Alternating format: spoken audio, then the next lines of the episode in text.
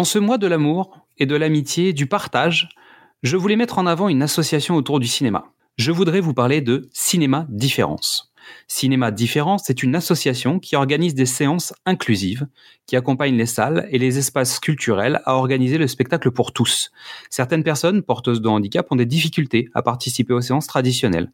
Cinéma Différence est une chance pour faire de la différence un moment de respect et de partage. Et c'est un peu ce que nous attendons du cinéma. Pour en savoir plus sur l'association et ses actions, je vous donne rendez-vous sur cinémadifférence.com.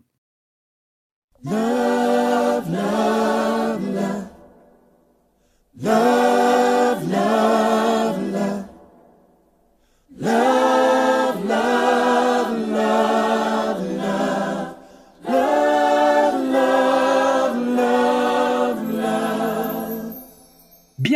ça y est, nous y sommes, c'est la Saint-Valentin, Valentine's Day. En France, il s'agit de la journée des amoureux, mais pour les anglo-saxons, il s'agit aussi de la journée pour célébrer l'amitié. Alors, joyeuse fête à toutes et tous, nous terminons notre calendrier des films de l'amant avec cet épisode un peu spécial. Et oui, quand on a parlé de ça avec les autres, un nom est revenu un peu chez tout le monde, Richard Curtis.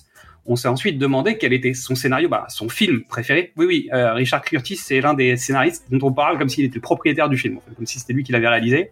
Un peu comme Shane Black ou Francis Weber, si vous voyez ce que je veux dire. Donc chaque membre de l'équipe a donné son film préféré et hop, magie du hasard organisé, chacun avait un titre différent. Et pour cet épisode dédié à Richard Curtis, nous allons à tour de rôle vous parler de l'un de ses films. Je commencerai par Quatre mariages et un enterrement. Steph nous parlera de Coup de foudre à Notting Hill. Midissa ne saura plus où donner de la tête en parlant du casting de Love Actually. Et nous terminerons avec Mystery qui nous parlera de Voyage dans le temps avec Il était temps, About Time en anglais. Autre petite spécificité de cette émission, Mystery ne sera pas forcément là du début à la fin de l'épisode. Pourtant, nous allons faire notre maximum pour lui laisser le plus souvent la parole. Il est temps pour moi d'accueillir mes comparses et de démontrer lequel de ces quatre films a les meilleures qualités. Salut Midissa, salut Steph, salut Mystery. Est-ce que vous vous sentez le cœur plein d'amour, les yeux pétillants et la fougue pour défendre votre petit protégé? Oui, toujours Vaillant euh, L'amour est dans l'air partout où je regarde. Oh, On va chanter. c'est un épisode chanson quand même. Hein. C'est-à-dire que, euh, comme vous pouvez l'entendre, hein, All You Need Is Love. Bon, oh, alors sur... C'est vrai qu'on a déclenché euh, ça. C'est pour ça qu'elle a pris. Euh, je suis sûr que c'est pour ça qu'elle a pris Love Actually. Il y a moyen, il y a moyen. bah, en même temps, si tu sens pas l'amour dans tes doigts et dans tes orteils, euh, c'est que vraiment ça va pas. C'est parti. ça, va, tourner pendant toute l'émission. Bon, bref. terrible. Commençons par parler de ce fameux Richard Curtis, l'homme aux doigts d'or et à la plume romantique. Mystery, qu'est-ce que tu peux nous dire à son sujet? Alors, première chose, on en a déjà parlé dans un James Bond. Mais Pas du tout. et on fait un cadeau au premier pod... Et on fait un cadeau au premier poditeur qui arrive à nous dire quel épisode, parce que moi-même, j'arrive pas à m'en souvenir. Moi non plus. Et pourtant, tu sais que j'ai une bonne mémoire sur le sujet, mais on avait dit l'année dernière qu'on parlerait de Richard Curtis. Je crois même qu'on l'a dit plusieurs fois. Donc, vos commentaires, vos, ben, messages, on attend vos retours, vous nous direz, parce que nous, on a oublié. Donc, Richard Curtis. Scénariste euh, anglo-néo-zélandais, euh, créateur de deux des cinq meilleures séries de tous les temps anglaises, à savoir euh, Black Adder et Le Vicar of Dibley, qui est une comédie qui me fait mourir de rire qui a travaillé avec Rowan Atkinson pendant très longtemps, qui a créé Mr Bean, donc ça c'est la troisième série anglaise la plus drôle de tous les temps, voire la première. Euh, et puis euh, au début des années 90, se dit tiens je vais écrire des films, euh, des comédies autour de l'amour, parce que son, sa compagne se remarie avec un, un, lord anglais, il, participe au mariage et il trouve qu'il y a des choses à dire. Il y a une une panoplie de, personnages un peu, un peu savoureux. Donc il écrit un, petit film comme ça sur le côté euh, qui ne devrait pas faire beaucoup de succès, euh, juste pour se faire plaisir et, et lancer une, Non, pas lancer, aider une boîte qui s'appelle Working Titles. Et donc ça donne quatre mariages et un enterrement, euh, le carton de l'année, voire de la décennie. Ça a fait la fortune d'Andy McDowell qui a décidé de prendre, d'être moins payé et de prendre une part sur les bénéfices. Donc tout va bien. Heureuse idée.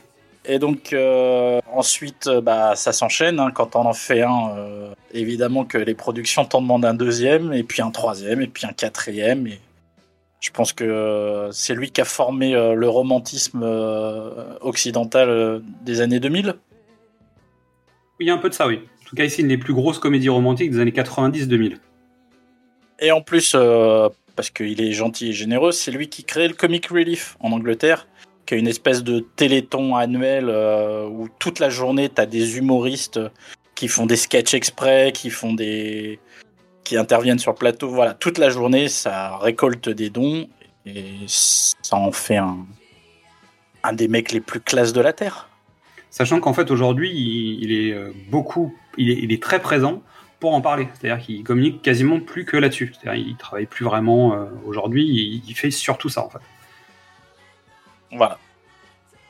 Donc, pour la petite anecdote, en fait, c'est lui qui a adapté euh, Bridget Jones.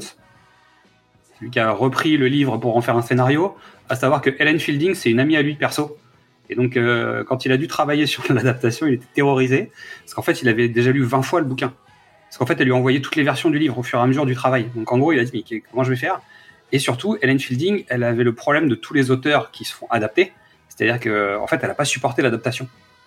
Elle n'a pas aimé le travail d'adaptation qui nécessite évidemment de tracher un certain nombre de choses, des dialogues, des scènes, etc. pour que ça corresponde à un univers euh, cinématographique. Et pour la petite anecdote, c'est 72 mariages en 10 ans qu'il a fait, Richard Curtis. Et donc en fait, à chaque fois, il a cumulé des anecdotes de chaque mariage. Il a décidé lui-même de pas vraiment se marier tout de suite parce qu'en fait, il savait pas comment organiser son propre mariage tellement il en avait fait. En disant mais comment je vais sortir du lot avec tout ce qu'on a fait quoi. 72 évidemment. mariages en 10 ans. Et il y a quelques anecdotes de quatre mariages enterrement, donc mon sujet d'après, hein, qui, qui, bah, qui sont vraies. C'est-à-dire, il les a vécus en vrai. Ça se sent dans le 4 mariages en enterrement. Je, je en profite. hein. Ça se sent dans le 4 mariages en enterrement qu'il y, a- il y a du vécu, il y a des anecdotes. euh, c'est obligé que quand Hugh Grant euh, se retrouve à la table avec toutes ses ex. Alors c'est poussé un peu, mais je pense que le mec il a dû être une table avec deux ex, c'est une évidence. Et puis les, les, les collantes, les bien chiantes, c'est pas possible. Ouais, tu sens qu'en fait, c'est le marié qui s'est bien foutu de ta gueule. Ou la mariée, tu sais, qui a, qui a fait exprès, tu sais, de te coller à la table avec tes ex. Ce qui est plutôt un bon plan. Euh, il est fan des Beatles aussi, c'est important de le noter, puisque ça va permettre qu'il écrive Yesterday, euh, le, un, bah, son- le dernier, en fait, euh, qu'il a, qu'il a écrit et qui a été mis en scène par Danny Boyle. il est fan non mais il est fan de musique anglaise tous Oui. ces films il y a la, la- la prédominance de la musique est importante pour raconter ce qu'il n'arrive pas à raconter lui-même Ain't No Sunshine c'est l'ellipse temporelle dans euh, Good for Good for- Notting Hill euh, Good Morning England euh, c'est sur la musique About Time la musique elle est hyper importante elle est hyper présente non non c'est un vrai anglais quoi C'est quoi la méthode Richard Curtis? Pour ses comédies romantiques, en tout cas, parce que c'est pas que des comédies romantiques, on en reparlera. Donc Richard Curtis, Curtis il utilise une méthode. Donc déjà, il y a un, un, un- un mec plutôt anglais, plutôt charmant, tu vois. Alors, bon, il y a eu Hugh Grant, mais il n'y a pas eu que Hugh Grant. Mais tu regardes dans l'ensemble, il, a toujours un personnage comme ça, un peu sympa. Il y a des petits moments mignons, drôles, tu fais, mais euh, avec des gags et visuels et textuels, mais pas forcément des trucs sur lesquels on s'arrête. Simplement, c'est disséminé, c'est poudré un peu euh, tout au long du projet des personnages secondaires hyper forts. Même s'ils n'ont pas des petits rôles, ils ont tous une arche, quand même, en général, excepté euh, certains cas, mais dans l'ensemble, ils ont tous des, des petites structures narratives dédiées, et ça en crée des personnages assez rigolos, que ce soit des colocs, meilleurs amis, peu importe. Euh, Il y a toujours une grande scène de déclaration en public, à un moment dans ces films, et accompagné la plupart du temps d'une musique qui monte en puissance, tu sais, depuis un petit moment, et qui arrive jusqu'au climax euh, de, la situation. On Love Actually est rempli de ça, en fait, puisqu'il y a plein de climax en même temps. Mais euh, disons que ça arrive dans tous ces films, des petits moments comme ça. Quoi. Et, et petit à petit, en fait, ces films qui commençaient d'abord à parler d'amour, donc au sens amoureux, on va dire, avec le nombre de films qui s'enchaînent, a fini par parler plus de l'amour au sens large du terme, et surtout de la famille au sens et large de sang, et la famille de cœur. Et donc, en fait, il parle des amis aussi. Et les amis sont hyper importants dans les films de Curtis. Est-ce que vous rejoignez ce point de vue? Complètement. Ah oui. Sur les films dont on parle aujourd'hui, oui. Euh, Girl in the Café, moins. Mais oui, l'importance. de- En fait, il crée son univers à partir de ses personnages secondaires. Et il contextualise ses personnages principaux en plus, en faisant ça. C'est par le prisme de, ses, de son entourage que tu découvres plus le personnage. Je prends le cas de Hugh Grant euh, et dans Coup de foudre à Notting Hill et dans euh, Quatre mariages. En fait, on, on sait peu de choses sur lui. Et Et on l'apprend par le biais des gens qui interagissent avec lui. Mais fondamentalement, il n'y a pas une scène d'exposition pure sur Hugh Grant où on t'explique quel job il fait. Donc nous allons commencer à parler de chaque film par le résumé, quelques anecdotes avant de demander à chacun sa scène préférée et son avis sur le film. Puis celui ou celle qui le défend donnera quelques points pour dire pourquoi il est bien ce film finalement. Nous allons faire notre possible pour ne pas spoiler ces films, mais nous vous recommandons de les regarder vous de vous lancer dans la suite de l'épisode pour en profiter un maximum. Vous êtes encore là? Ok. Allez, on peut commencer. Et je vais commencer en parlant de quatre mariages et un enterrement. Première fois avec ce film, Steph. Première fois avec euh, quatre mariages et un enterrement. Là, moi, ça remonte à, longtemps. Euh, j'étais toute jeune, euh, ado. alors moi, je n'étais pas au ciné, c'était chez moi, en fait, sur le petit écran. Ça a été un vrai moment de, plaisir. Je pense que c'était une des premières fois où je, voyais Grant aussi, où je suis tombée sous le charme de Hugh Grant et puis, et puis voilà, aimer, complètement l'univers de, de Richard Curtis. Ok. ça, ta première fois avec le film? Que ma première fois avec quatre mariages et un enterrement, alors je sais que je l'ai vu étant petite. J'en suis presque sûre. Mais euh, du coup, euh, ma vraie première fois, bah, euh, c'était il y a quelques semaines parce que je m'en souvenais pas tant que ça. Il n'y a aucune scène mémorable qui m'était revenue me faisant dire que je l'avais vu. Mais je sais que je l'ai vu. Donc ma première fois, c'était il y a quelques semaines ici, dans ma chambre, ici même. Et franchement, j'ai découvert, même redécouvert une comédie, euh, simple, avec des personnages euh, fantaisistes. Et non, j'ai bien aimé, j'ai bien aimé. Mm, j'ai bien aimé. J'ai envie d'aller en mariage là. Les gars, il va falloir se, se presser. Je vais laisser passer Mystery. oh bah. Euh, là, Andy McDowell, j'aurais voulu être à son mariage là. Non, non, mais moi, il n'y a, a, pas le matériau. Il y a quelqu'un qui vit dans le péché ici. Il peut se marier. oui, c'est vrai, c'est vrai. Mais ouais, mais comme quoi, tu vois, j'ai bien fait de regarder quatre mariages en enterrement. Je me suis dit que c'était pas sûr que ce soit une bonne idée de se marier finalement. Euh, donc moi, pour ma part, je l'ai vu sur Canal+. Je pense quand il est passé à l'époque. J'étais relativement jeune. Je suis pas sûr d'avoir tout compris la première fois. En tout cas, j'ai compris euh, les grands axes de la comédie et tout ça. Mais en fait, c'est quand même une comédie qui se mature un peu, euh, qui, nécessite d'avoir un peu de bouteille peut-être, et surtout qui nécessite de prendre le temps bien la regarder parce qu'il y a, y a pas mal de gags à plein de niveaux, que ce soit visuel, textuel, euh, au niveau du contexte, de l'organisation des personnages, etc. Et c'est vrai que ça, ça a un côté assez littéraire en fait comme, comme film. Mais on va en parler. Donc la fiche technique du film Four Weddings and a Funeral date de sortie 1994, réalisateur Mike Newell. Durée 117 minutes avec en acteurs principaux Hugh Grant, Andy McDowell, James Fleet, Simon Callow, John Anna, Christine Scott Thomas et Charlotte Coleman. À noter que Hugh Grant en français est doublé par Vincent Cassel et que Charlotte Coleman, donc qui est sa Scarlett en fait, est doublée par Karine Viard. Euh, et puis pour la petite anecdote euh, moins drôle, euh, Charlotte Coleman est décédée en 2001 d'une crise d'asthme un peu violente. La musique est signée Richard Rodney Bennett et le scénario est évidemment de Richard Curtis. Donc Mike Newell, donc le réalisateur, c'est quelqu'un qui a commencé sa carrière à la fin des années 60 et qui a fait vraiment ses débuts au cinéma dans les années 80. Donc on lui doit notamment euh, L'amour au temps du choléra, donc Quatre mariages en enterrement, euh, qui est son réel premier succès. On lui doit aussi Donnie Brasco, donc le film euh, sur la mafia. on lui doit Harry Potter et la coupe de feu. Et on lui doit Prince of Persia, les sables du temps, et il s'en excuse sans doute. on lui a pas demandé, mais je pense qu'il s'en excuse. Hein, voilà, avec Jake. Hall. Et il est aussi producteur de deux films. Un, le premier qui s'appelle High Fidelity de Stephen Frears et avec Mystery et peut-être les autres. Mais en tout cas, on a parlé pas mal avec Mystery sur euh, notamment les pastilles de, des films de l'amant. Et je m'en suis voulu de pas l'avoir mis dans ma liste. Vraiment voulu très très fort. Donc peut-être qu'un jour on parlera d'High Fidelity en détail. Pareil, un film très musical, etc. Et on lui doit aussi en tant que producteur Trafic de Soderbergh. Hugh Grant, maintenant. Donc sa maman était professeure de français, donc il parle couramment le français. D'ailleurs, euh, Christine Scott Thomas aussi hein, sur le tournage, donc euh, pas mal de, francophiles. Euh, il a fait des études d'histoire de l'art et il commence doucement sa carrière en 82. et il gagne un premier prix en 1987 au, Festival de Venise sur Maurice du réalisateur James Ivory. En 92, il donne déjà la réplique à Christine Scott Thomas dans Lune de fiel de Roman Polanski. Et en 93, il est dans Les Vestiges du jour, dont Mystery nous a parlé ce mois-ci. Coco.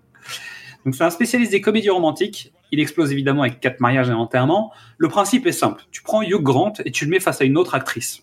Donc Andy McDowell, Julia Roberts, Emma Thompson, Renée Zellweger, Sandra Bullock, Drew Barrymore, Sarah Jessica Parker ou encore Marissa Tomei. Alors même si sa carrière entre 2006 et 2016, euh, ça monte, ça descend, il a essayé quelques trucs aussi un peu différents, comme Pour un garçon, euh, dont on a déjà parlé, je crois. Si c'était pas dans un épisode pilote, Mystery. et le Cloud Atlas des sœurs Wachowski, euh, dans lequel euh, il a un rôle, euh, et je vous conseille ce film évidemment. Voilà. Et plus récemment, il s'est rapproché plutôt des séries, et il fait une série qui s'appelle The Undoing avec euh, Nicole Kidman. Il est passé il y a pas longtemps euh, sur TF1. Exactement. Donc on le voit moins quand même, hein, euh, mais comme la plupart des gens des castings dont on va parler évidemment. Andy McDowell, donc était actrice et mannequin, elle est américaine mais elle est d'origine écossaise. Elle débute dans le mannequinat, alors elle a une vie un peu compliquée hein, parce que sa mère euh, s'est séparée, elle vivait avec ses sœurs, euh, mais finalement elle s'est- un peu sauvée rapidement de la maison. Euh, elle est partie dans une, dans une première ville, euh, elle vient de la campagne, elle est partie dans une première ville où elle est devenue mannequin dans une toute petite agence jusqu'à ce qu'elle se fasse repérer par Elite, qu'elle arrive à New York. Euh, au cinéma, elle débarque en 1984 sur Greystoke, où elle donne la réplique à Christophe Lambert. Mais elle donne la réplique à Christophe Lambert seulement à l'image, parce qu'elle avait un accent un peu trop sudiste américain. Et comme il fallait qu'elle ait un accent un peu plus châtié, elle va être doublée par Gillian Close. Et c'est finalement avec Sexe, mensonge et vidéo de Soderbergh et son prix au Festival de Cannes en 89 qu'elle va vraiment exploser au cinéma. Euh, on la retrouve dans Green Card avec Gérard Depardieu, dans Un jour sans fin avec Bill Murray, dont on a déjà parlé, et Quatre mariages en enterrement en 94. Donc ça là, c'est l'explosion. hein. Et les années 2000 sont un peu plus difficiles. Les années 2010, elle passe plutôt sur des rôles secondaires, mais euh, sur lesquels elle essaye d'exister. Donc le pitch de Quatre mariages et un enterrement. Charles est célibataire. Seul compte son petit cercle d'amis composé de Fiona, Garrett, Tom, Matthew et Scarlett, sa colocataire. L'amour ne le tente pas, et quand il fait la connaissance de Carrie lors d'un mariage où il officie en tant que témoin, il n'imagine en rien la passion qui va l'envahir, car Charles tombe amoureux de Carrie, et ses retrouvailles quelques mois plus tard avec la demoiselle, sur le point de se marier avec un riche écossais, ne vont que confirmer les sentiments qu'il éprouve pour elle. Honnêtement, avec un pitch comme ça, on pourrait faire un film c'est au classique anglais, les raisons et sentiments, etc. C'est typiquement ça en fait. Mais c'est exactement ça. Mais c'est cette société-là, hein. c'est la même société, mais euh, 100 ans plus tard. mais moderne. Si quelqu'un a quelque raison que ce soit de s'opposer à ce mariage, qu'il parle maintenant ou se taise à jamais. Ouais, c'est bon. Vous pouvez envoyer la bande-annonce de 4 mariages en enterrement. There are one or two things you need for a successful wedding tact, So, John, how's that, how's that gorgeous girlfriend of yours? Uh, she's no longer my girlfriend. Ah, dear. Still, I wouldn't get too gloomy about it. Rumour has it she never stopped bonking old Toby Delisle just in case you didn't work out. She is now my wife. a discreet best man, When Bernard told me he was getting engaged to Lydia, I, I congratulated him because all his other girlfriends had been such complete dogs. Although, may I say how, how, how delighted we are to have so many of them here this evening. delightful guests, How do you do? My name's Charles. Don't be ridiculous. Charles died 20 years ago. It must be a different Charles, I think. Are you telling me I don't know my own brother? No, no. An experienced vicar, who lives and reigns with you and the holy goat. G- g- ghost. and a loving bride. I do. A film with a message. Don't get married. Unless you fall recklessly in love.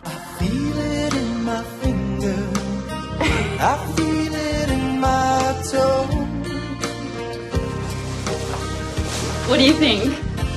Divine. Love is all around me. And so the feeling grows.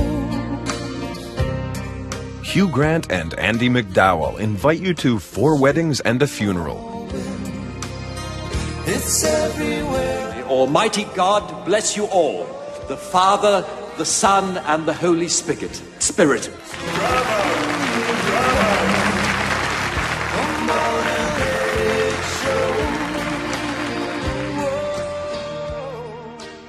Bon voilà, bande-annonce en anglais évidemment, hein, pardon. C'est la vie.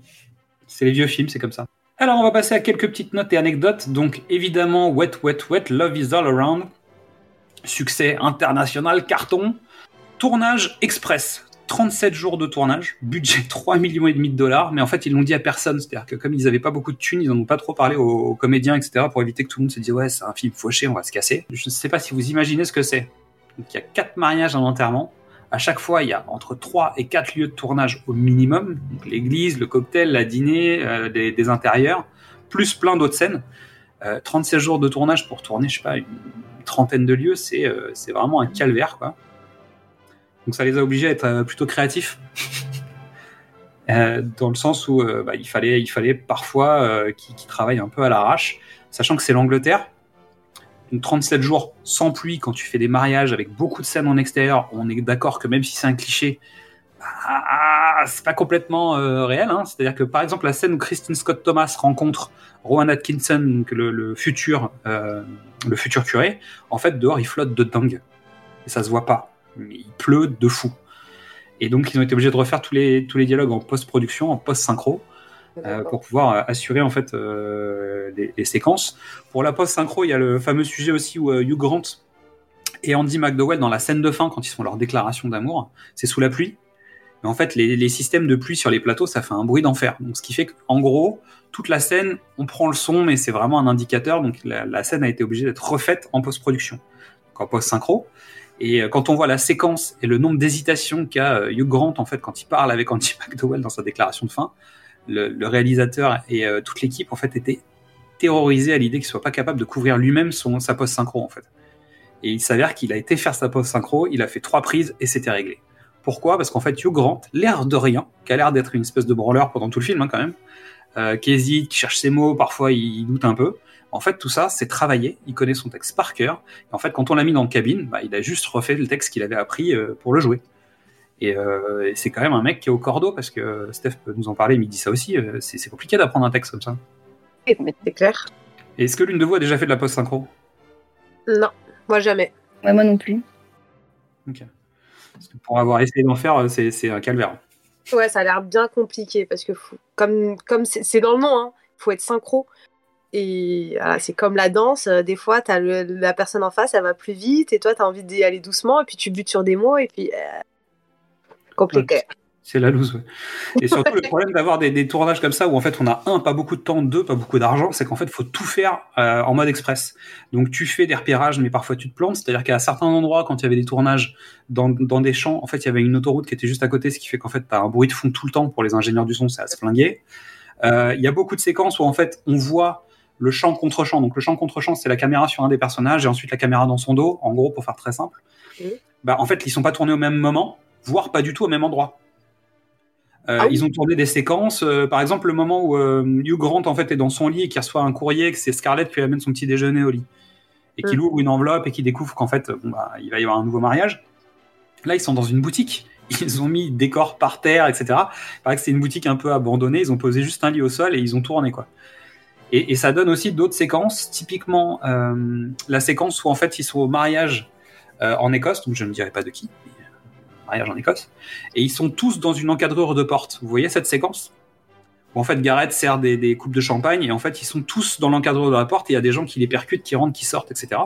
En fait ils ont mis en place cette mise en scène là. Pourquoi? Parce qu'il leur restait une demi-heure de tournage et qu'il fallait qu'ils fassent une scène où il y avait pas mal de dialogues avec tous les personnages, tout, tout le groupe d'amis est là en fait. Et donc plutôt que mettre en scène une séquence pendant une demi-heure et finalement plus avoir le temps de tourner, ils ont fait une composition en V. C'est-à-dire que quand on regarde, en fait, chacun est installé en V par rapport à la scène. Il n'y a que Gareth qui a le droit de se déplacer. Et on fait interagir euh, des, des petits figurants qui rentrent, qui sortent, qui passent derrière, devant, etc. Et en fait, on fait du one-shot. Et il y a plusieurs séquences comme ça dans le film où en fait on shoot one shot parce qu'on n'a pas le temps, parce qu'on peut pas faire autrement. Et notamment dans le générique de fin, il y a des photos des autres mariages qui vont arriver plus tard.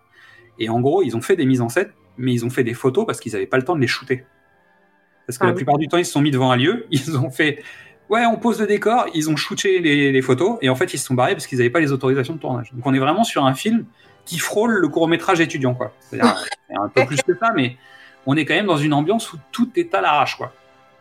Et ça donne un truc euh, plutôt efficace Bah parce ouais. que J'allais dire, on s'en rend pas compte du tout. ça se voit pas. Non, pas du tout. Bah non. Et mais c'est assez vivant. C'est Mike Newell en fait aimait bien le, le côté aller piocher des, des soit prendre des situations en fait notamment euh, on voit un moment Hugh Grant qui attend dans la chapelle, il attend. C'est un truc qu'on voit pas forcément toujours dans des films. En général, on va couper des séquences pour qu'il y ait quelque chose d'utile, etc. Mais là, le moment où il l'attend, eh ben, c'est important parce que ça donne un moment de vérité. Et en fait, comme ils avaient parfois plusieurs caméras, ils laissaient tourner les choses, et ils se retrouvaient avec, euh, avec des choses comme ça, ou aller chercher des gens dans la foule. Euh, sur le deuxième mariage, qui est un mariage un peu plus huppé, en fait, ils ont fait venir des gens, de, des vrais mondains, des gens qui, qui venaient de familles nobles, qui sont venus avec leur, leur costume personnel. Et bizarrement, en fait, on a des vraies têtes. Et finalement, quand on regarde les gens dans la foule, bah, il y a des vrais gens. Donc, le fameux, le fameux, euh, je crois que c'est le fameux dîner où en fait Hugh Grant se retrouve avec toutes ses ex à table. Là. Et ben, dans la salle, il y a des figurants qui sont des vraies personnes de la haute société anglaise. Comme pour la, la chapelle, pour Gareth, il y a des vrais gens du coin qui sont venus pour faire les figurants, ce qui fait que les gens ont des vraies tronches. Et en fait, ça marche parce qu'on va les filmer un petit peu. Alors, on va pas rester très longtemps sur eux, mais en fait, il y a plein de moments comme ça. Les, les enfants qui sont cachés sous les tables, euh, le gamin qui se met sous la robe de la mariée, tout ça, c'est des moments qui font vrai. Le, le foutoir pour mettre en place la photo de groupe. Dans un vrai film, en fait, on met en place et puis on shoot. Mais là, en fait, ils ont, ils ont joué le côté on se met en place, on se met en scène pendant qu'on se met en place. Et ça fait bordel et en même temps, ça fait vrai. Parce que dans les mariages, les photos de groupe, c'est toujours un peu le bordel quand même. Non, c'est vrai que le résultat est top du coup. hein. Bah, c'est très simple. Alors en termes de mise en scène, c'est pas euh, extraordinaire, c'est-à-dire qu'il n'y a pas de, de moments dingues où il se passe plein de choses, etc. Mais il y a plein de décisions qui sont malines, parfois un peu bloquées et forcées. Euh, je pense aussi à la scène où en fait euh, Hugh Grant ramène Andy McDowell chez elle. On sait qu'elle est fiancée et ils vont faire une connerie. Ok? Le truc c'est qu'en fait, si les personnages avaient parlé sur ces séquences, potentiellement on en aurait voulu soit à l'un, soit à l'autre. Et donc, à la mise en scène, ils ont décidé de ne pas faire parler les personnages, de manière à ce qu'on comprenne pourquoi ils font une connerie, mais qu'en même temps on se rende pas compte que Hugh Grant profite de la situation ou que Andy McDowell abuse de Hugh Grant. Ce qui fait qu'en fait tout est dans les regards, dans les non-dits, dans le je projette un petit peu ce que je veux dans ce couple, et en fait ça passe comme une lettre à la poste. C'est-à-dire qu'on n'en veut vraiment à aucun des deux, malgré tout ce qui se passe dans le film, on leur en veut pas. Ouais. Et on, et on les apprécie même d'ailleurs. hein. Bah oui. Mais Même parce si- qu'on se dit que euh, s'ils le font, c'est parce que euh, ils se kiffent, mais ils veulent pas se le dire. euh. Enfin, à ce moment-là, on imagine tout le dialogue euh, qui passe par le regard, tout, ce- tout ce qu'ils n'osent pas dire. Et au final, euh, comme ils se le disent pas, bah chacun fait sa vie parce que l'un attend de l'autre de faire le. Je sais pas, je sais pas. Moi, je suis partie comme ça là-dedans. Je... Ah, ça m'a énervé. Il y, a- quand même un petit côté tragédie en fait dans leur situation. C'est-à-dire qu'on Bah oui. parlait tout à l'heure de raison et sentiment. En fait, la fin de l'histoire finit bien parce que c'est une comédie romantique, mais on pourrait aussi faire une fin tragique. Enfin, une fin euh, triste euh, parce qu'ils finiront jamais ensemble. Une fin tragique parce qu'il y en a un qui doit mourir pour une raison X ou Y. C'est aussi de la tragédie. C'est-à-dire que jusqu'à tard dans l'histoire, en fait, on pense que ça ne va pas arriver parce que c'est inéluctable. Ça, ne- ça peut ne pas arriver de manière inéluctable. T'as un moment où tu y crois, où tu te dis c'est possible. Jusqu'à ce qu'il ramène son, son vieux fiancé là. Et là, t'as la pourtant, euh, pourtant, comme lui, en fait, au moment où elle dit oui à l'église, t'as la tête de Grant qui fait une drôle de tronche et qui fait ah merde, elle a dit oui. Et toi, t'es es derrière ta télé à dire mais oui, pourquoi tu dis oui aussi? Tu sais bien que c'est lui tu vois. Ouais, et d'un autre côté, tu dis, mais toi aussi, t'aurais pu lui dire avant, comme ça, elle serait pas avec lui. Ah, ça. Non, il bah oui, mais il a rien dit. Il a fait gna. donc forcément Voilà. en short, en short. Hugh Grant en short. Il déteste ce short. C'est-à-dire qu'il a détesté le porter, et tu te rends compte de l'importance de cette scène, tu sais, avec euh, le moment où il va euh, à la liste de mariage, et tout ce qui se passe après. C'est, euh, bah, en fait, il est en short. Il a l'air con avec sa chemise et ses chaussures de, de ville en short. Et pourtant, ça construit son personnage, en fait. Je trouve que c'est important, ce, ce personnage. Euh, tout comme le frère euh, qui, qui est déficient auditif, c'est-à-dire il est malentendant, il a des appareils. Je trouve que ce personnage est génial. Et en fait, il y a eu des discussions au niveau de la prod de savoir s'il devait prendre un vrai malentendant ou s'il prenait un comédien qui faisait semblant de l'être. Et en gros, il y a eu une vraie discussion avec euh, un peu des, échanges plutôt euh, sur, sur argumentés. Et finalement, ils ont pris un vrai comédien, ben, une vraie personne malentendante. Et ça donne un truc génial parce que finalement, sans ce personnage à l'écriture, bah, la scène de fin ne marche pas. La- la- le vrai climax du film, il fonctionne parce qu'il est là. Il fonctionne parce qu'en fait, il y a qu'une personne qui le comprend dans l'assistance, c'est son frère. Parce qu'il y a que Grant qui peut traduire en fait ce que dit David. Et je trouve que c'est génial parce qu'en plus ça crée des, des- ça crée des blagues euh, à plusieurs reprises dans le film. Mais ce personnage apporte une vraie richesse pour le spectateur. Je trouve qu'il y a une vraie, euh, une vraie expérimentation. Mais j'en reparlerai pour mes points forts parce que j'ai j'ai quelques arguments pour dire pourquoi qu'il est mieux ce film. hein. Euh, Qu'est-ce que je peux vous dire d'autre dans les petites anecdotes? Non, je sais qu'il y a eu des, euh, il y a eu des débats en fait sur la, réalité, euh, la réalité de la, de la séquence de la liste, où en fait ils font la liste de leurs amants et de, leurs aventures. Et en fait, il y a eu un vrai débat de dire est-ce que, euh, est-ce que c'est bien ou pas, à tel point qu'en fait, euh, il y a même eu des gens qui sont revenus en disant non mais on pense que Andy McDowell a dit ça pour rigoler. C'est-à-dire qu'il y a des gens qui ont tellement été surpris du volume dans cette liste, ils ont considéré qu'en fait c'était une blague de- du personnage, Ouais. c'était pas la réalité. Parce que, attends, la liste de, de ses conquêtes, c'est ses conquêtes à Andy McDowell ou son personnage? Non, mais c'est, en fait dans l'histoire. C'est dans l'histoire. C'est le personnage de Carrie qui raconte combien d'amants et combien d'aventures elle a eu. Mais Mais toujours est-il qu'en fait le volume il est important. Euh, en tout cas, il a été jugé important par certaines personnes qui disent mais attendez, c'est pas possible. Vu le personnage, vu que je m'y attache, vu que je l'apprécie, c'est pas possible. Donc résultat, c'est forcément une blague. Oui.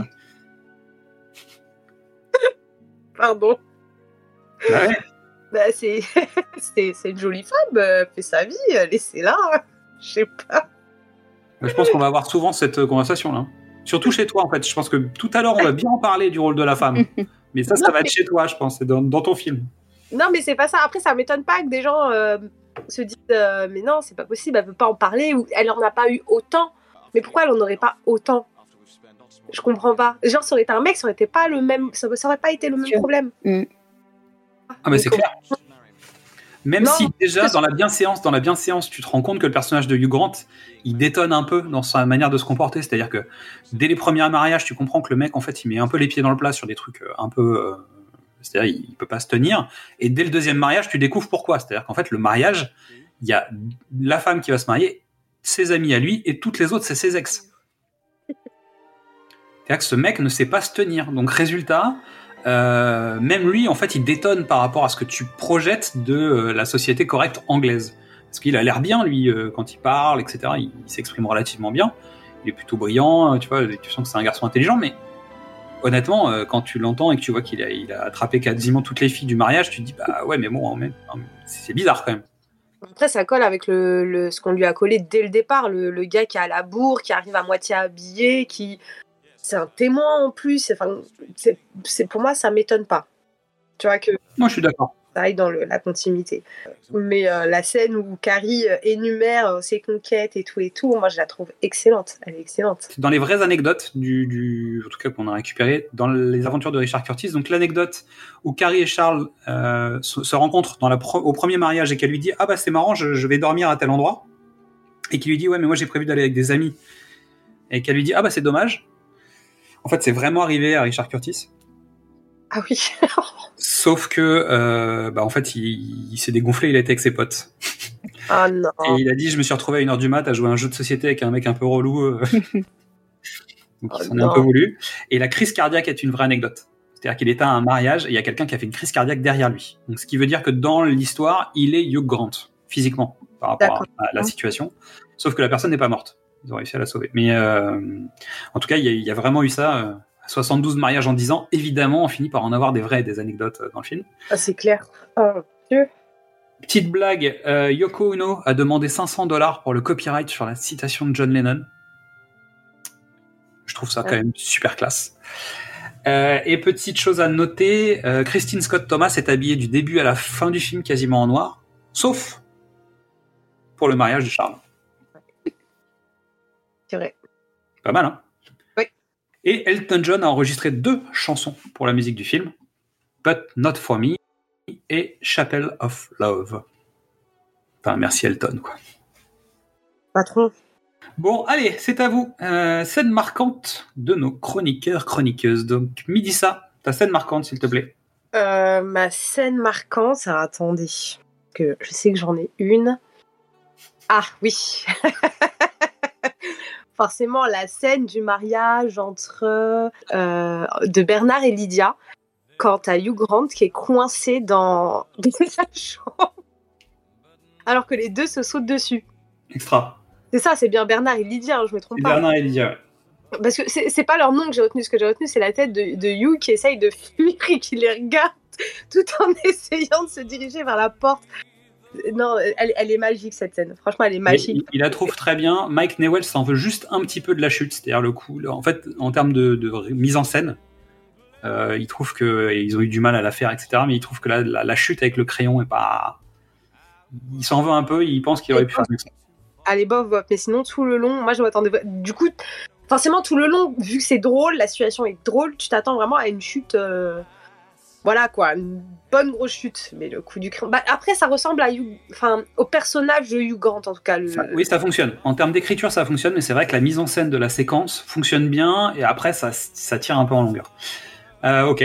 Euh, et pourquoi c'est bien euh, Vas-y, donne-moi des billes. Et pourquoi c'est bien le film? Oui. Ouais, c'est quoi ton avis, en fait, en gros, sur le film? Donnez une bille parce que je veux garder les miennes pour mon film. pourquoi il est bien quatre mariages à un enterrement? Parce que déjà, tu te fais quatre mariages en une fois. Voilà, bim. Hein, parce que autour de moi, il y a beaucoup de gens qui demandent à c'est quand qu'on va à un mariage? Bah tiens, regarde ce film, il y a quatre mariages. Comme ça, t'es tranquille. non, pour toute la, dynamique aussi du, groupe d'amis, parce que euh, on, rentre pas dans leur vie, enfin, on n'apprend pas à les connaître de suite. C'est vraiment au fil des mariages qu'on découvre, euh, notamment que l'un des personnages, alors j'ai pas les noms, euh, je crois que c'est l'une des meilleures amies du personnage de Hugh qui, lui déclare sa flamme. Spoil Voilà. Euh, la petite euh, la petite aux cheveux rouges là la coloc de, de Hugh finit par trouver euh, son bel Apollon. Oh mon dieu j'ai choqué en plus. Ah ouais elle pécho c'est bien. Non vraiment il y a en plus il y a tout un débat autour autour du de l'amour du pourquoi se marier. Et ça fait réfléchir. Pour Oui, c'est ça. Je crois que c'est le personnage de Tom qui vient parler un moment avec donc Charles Hugh Grant et qui lui explique, qui lui dit qu'en gros, euh, lui, il a pas un physique de jeune premier, donc il trouvera jamais une fille. euh, bah, c'est pas le physique qui va faire qu'il va trouver quelqu'un. Il a juste besoin de se poser. Et il lui dit, mais euh, toi, t'as la possibilité justement d'avoir cette chance. Profite, quoi, tu vois. Fais, fais-le correctement. Mais c'est vrai que sur le moment, enfin, limite, j'ai eu envie de mettre pause et de, de méditer sur la question. Tu vois je suis dans un contexte où on me met la pression sur le mariage, je me dis, je sais pas. Donc, euh, du coup, je réfléchis encore, on verra. Bah, tu, tu peux diffuser quatre mariages en termes. Oui, voilà, mais on, on verra. Mystery, c'est quoi ta scène préférée de quatre mariages en enterrement? Putain. Putain, putain, putain.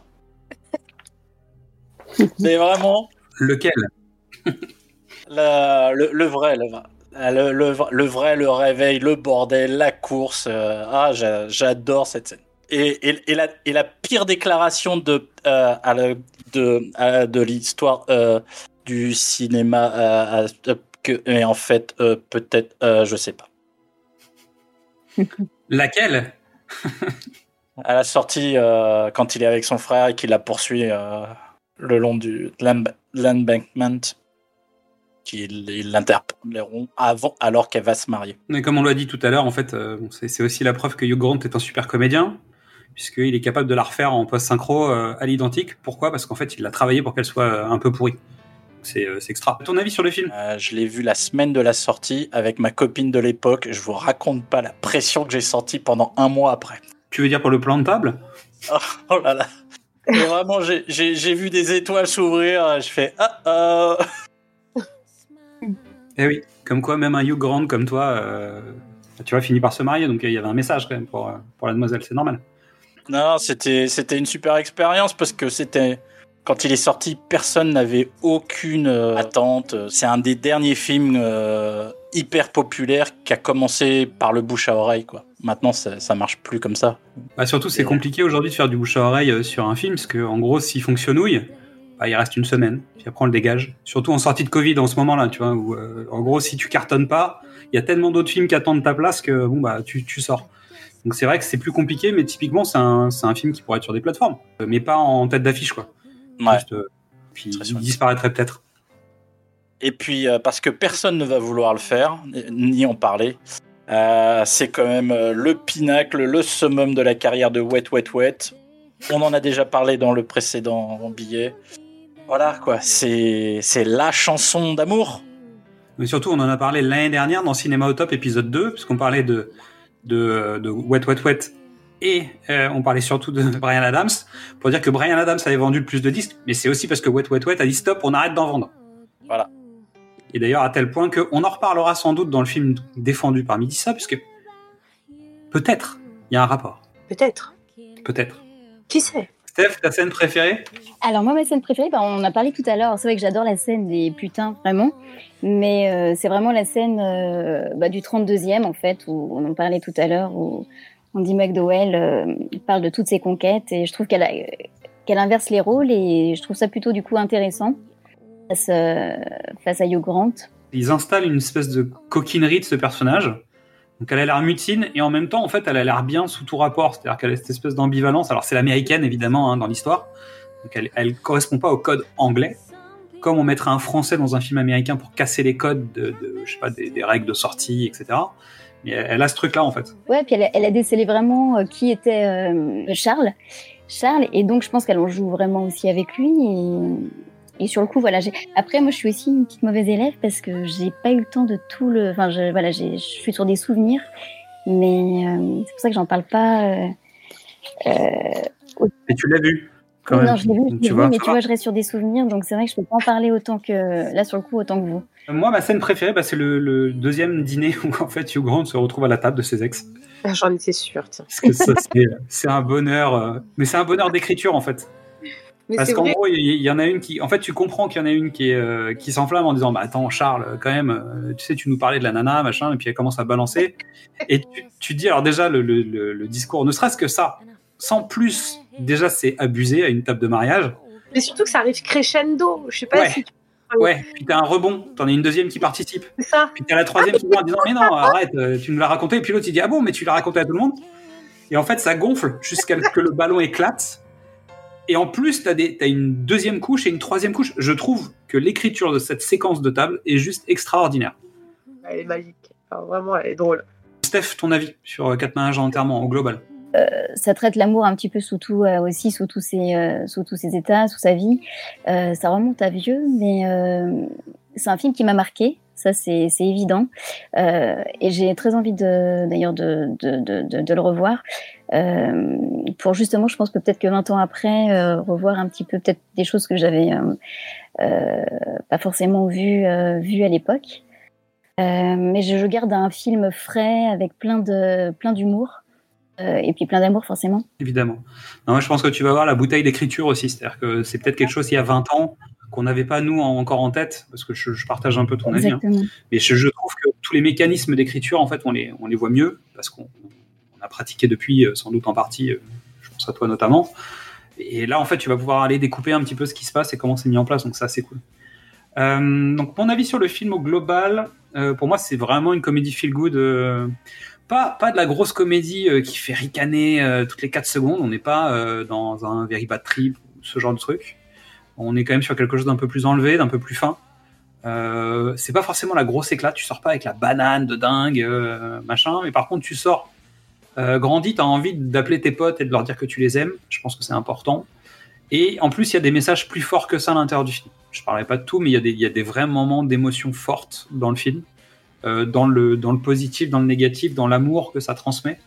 Et, euh, voilà, donc je vais rebondir sur pourquoi c'est bien, quatre mariages en enterrement, parce qu'en fait, sur les différents films dont on va parler, bah, c'est celui où en fait euh, l'amour est le plus fort, à plein de niveaux différents. Je trouve que c'est aussi celui sur lequel il y a plus de diversité dans les gens qu'on va, qu'on va voir. Alors, toute proportion gardée, on est quand même sur la haute société anglaise, donc ils sont tous blancs, etc. Par contre, il y a des personnes handicapées, même si on en reparlera euh, plus tard. Une vraie personne handicapée au casting, ça, je trouve ça bien. Il y a des homosexuels, euh, garçons. Il y a l'évocation de l'homosexualité féminine euh, dans le film, et on peut supputer dans la scène qui va avec euh, qu'il y y a un- ça va un peu plus loin que ça, c'est-à-dire que la personne qui en parle est peut-être elle-même concernée par le sujet, même si on le saura jamais. Et, je trouve qu'il y a des vrais, euh, des vrais comédiens à- qui défendent des vrais trucs, c'est-à-dire que je pense que dans les films dont on va parler après, les scénarios sont mieux. C'est-à-dire que c'est mieux écrit, il y a plus de moyens, euh, la mise en scène est plus forte. En tout cas, on, on peut mieux travailler le film. Là, on est sur un film plutôt coup de poing, on va dire, dans sa manière d'être tourné et potentiellement écrite. Et pourtant, en fait, on a des acteurs qui explosent. C'est-à-dire que chaque séquence euh, de John Hanna, donc est euh, le partenaire de Garrett dans le film, euh, pour moi, il est juste extraordinaire. C'est-à-dire qu'à chaque fois qu'il est à l'image et qu'il parle, il est génial. Christine Scott Thomas est extraordinaire dans son rôle. Et en plus, on a Andy McDowell et Hugh Grant qui sont là pour couvrir le tout. Mais même les rôles secondaires, il y en a qui sont juste parfaits. Avec de la puissance, avec du jeu, avec, euh, avec de l'émotion et des choses à dire.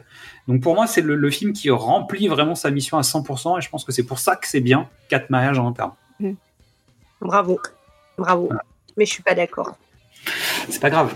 Moi, je Bien- défends mon. bientôt, bientôt, tu vas pouvoir répondre. tu sais, on est dans 8 Mile, tu vois, chacun son tour, le micro, tu vois, et on battle. Euh, je terminerai juste avec deux, deux choses. Premièrement, euh, il y a une suite à quatre mariages en enterrement. Donc ça s'appelle One Red Nose Day and a Wedding. Donc en fait, c'est quatre mariages en enterrement numéro 2. C'est fait par Mike Newell aussi. Ça date de 2019. Et en fait, c'est un, c'est un sketch qui a été tourné pour le Red Nose Day, donc, dont on parlait tout à l'heure, hein, qui est organisé par Comic Relief et la BBC. Donc c'est euh, c'est une espèce de sketch euh, caritatif où en fait ils ont refait venir tout le casting de quatre mariages en enterrement pour faire une sorte de suite. Et en fait, on se retrouve au mariage euh, de la fille de Hugh Grant et Andy McDowell. Mais j'en dis pas plus. Le casting est dingue. Tout le monde est de retour. En tout cas, tous ceux qui étaient encore euh, vivants à l'époque sont de retour. Donc ça fait une sorte de réunion. Euh, on en a déjà parlé dans d'autres épisodes récemment, mais la réunion, c'est un truc qui est très anglo-saxon. On fait pas ça en France, mais on réunit un casting d'une série télé, etc., qui a 10 ans, 15 ans, 20 ans après, d'un film à succès pour les remettre sur le devant de la scène et de parler des souvenirs, etc. Et donc on en est là. Et autre sujet, il y a une série télé qui existe, euh, qui est donc une série américaine qui s'appelle Quatre mariages en enterrement, qui se passe en Angleterre euh, et qui a été diffusée par euh, Hulu, je crois. Donc il n'y a qu'une seule saison, je pense que ça n'a pas été renouvelé. Mais euh, voilà, si jamais vous êtes curieux, je crois que c'est passé sur Salto pour ceux que ça Oui, intéresse. j'ai vu, j'ai vu aussi que c'était sorti. Et sans, et sans spoiler, il y a un des comédiens du film qui vient et qui a un rôle dans la série, mais je ne dis pas qui. No spoil. Et je drop le mic parce que c'est tout pour moi. Je m'appelle Exad et je passe le micro à Steph qui va nous parler de Coup de foudre à Notting Hill. Oui, tout à fait. Alors, euh, alors moi, la première fois que j'ai vu euh, Coup de foudre à Notting Hill, donc c'était aussi sur le petit écran. Je me souviens plus exactement l'année. Je je l'avais pas vu au cinéma à l'époque parce que j'étais euh, plutôt dans une ville de province, donc j'avais moins cette culture d'aller au, au cinéma régulièrement. J'avais plus l'habitude de louer les films dans, dans un vidéoclub, et donc je me revois vraiment voir ce film euh, chez mes parents. Très bien. Mystery, ta première fois avec euh, Coup de foudre à Notting Hill. Le jour de sortie, parce qu'évidemment, là, tout le monde était au taquet. C'était le nouveau film des mecs de quatre mariages. Donc, je n'étais plus avec la même fille à l'époque. Ah, c'était ma question suivante. Non, non, non, non. c'est- Ça, Non, ça pas, dit oui. J'avais Quand pas elle t'a dit fait sa propos, quand elle t'a, quand elle t'a donné ton texte pour sa proposition, tu lui avais pas dit oui, c'est ça? Non, mais entre temps, j'avais rencontré mon Andy McDowell, donc euh, c'est pour ça. Oh. Hmm, c'est chaud. Euh, donc oui, euh, le jour de la sortie en France, euh, avec la foule et euh, ça marche à mort, quoi. Donc euh, c'est, tu vois, c'est une version supérieure de, en termes de, de- d'acteurs, d'écriture, de production, de romantisme, de, de mise en scène. Quatre mariages, c'est quand même un, tu vois, c'est quasiment un film à sketch. Là, c'est une vraie histoire avec euh, un vrai arc narratif. euh, tu ressors euh, enthousiaste de, de ce genre de séance. Midi ça Alors moi, je m'en rappelle aussi très très bien. Euh, je l'ai vu pareil euh, à la télévision. Enfin, à la télévision, euh, pas sur une chaîne, euh, une chaîne euh, artienne. euh, Je sais même pas comment dire ma phrase. Bref. Sur la télé, tu veux dire le câble? Oui, c'était sur, ouais, exactement. C'était sur le câble à l'époque. Tu sais, euh, Canal, ils faisaient euh, les espèces de boîtiers où t'achetais euh, la carte avec le film et tu mettais la carte dans, dans le boîtier. Ça, ça, ça parle à personne. Ouais, ça me parle. Bah, c'est Canal Stat potentiellement, j'imagine. Mais euh, Oui, Ouais, je crois. En tout cas, c'était chez, chez ma tante et c'était mon cousin qui avait ça. Et euh, voilà, ma cousine me choisit un film. Je lui dis, oh, celui-là, il a l'air bien et tout. Et je savais pas du, du, du tout sur quoi j'allais tomber. Et c'est là que j'ai découvert le romantisme et l'amour pour la première fois. Je devais avoir 10 Oh. comme ça, mais oh, waouh, waouh. Très beau souvenir en tout cas. Ok. À toi Bon bah voilà, ça pèse, hein, tu vois. Hum. Non, mais euh, je veux dire, là, tu m'as calmé. hein. non, je l'ai vu au cinéma. Je l'ai vu au cinéma. Alors euh, peut-être pas, peut-être pas le jour de sa sortie, mais je pense la, le- la- la première semaine ou quelque chose comme ça.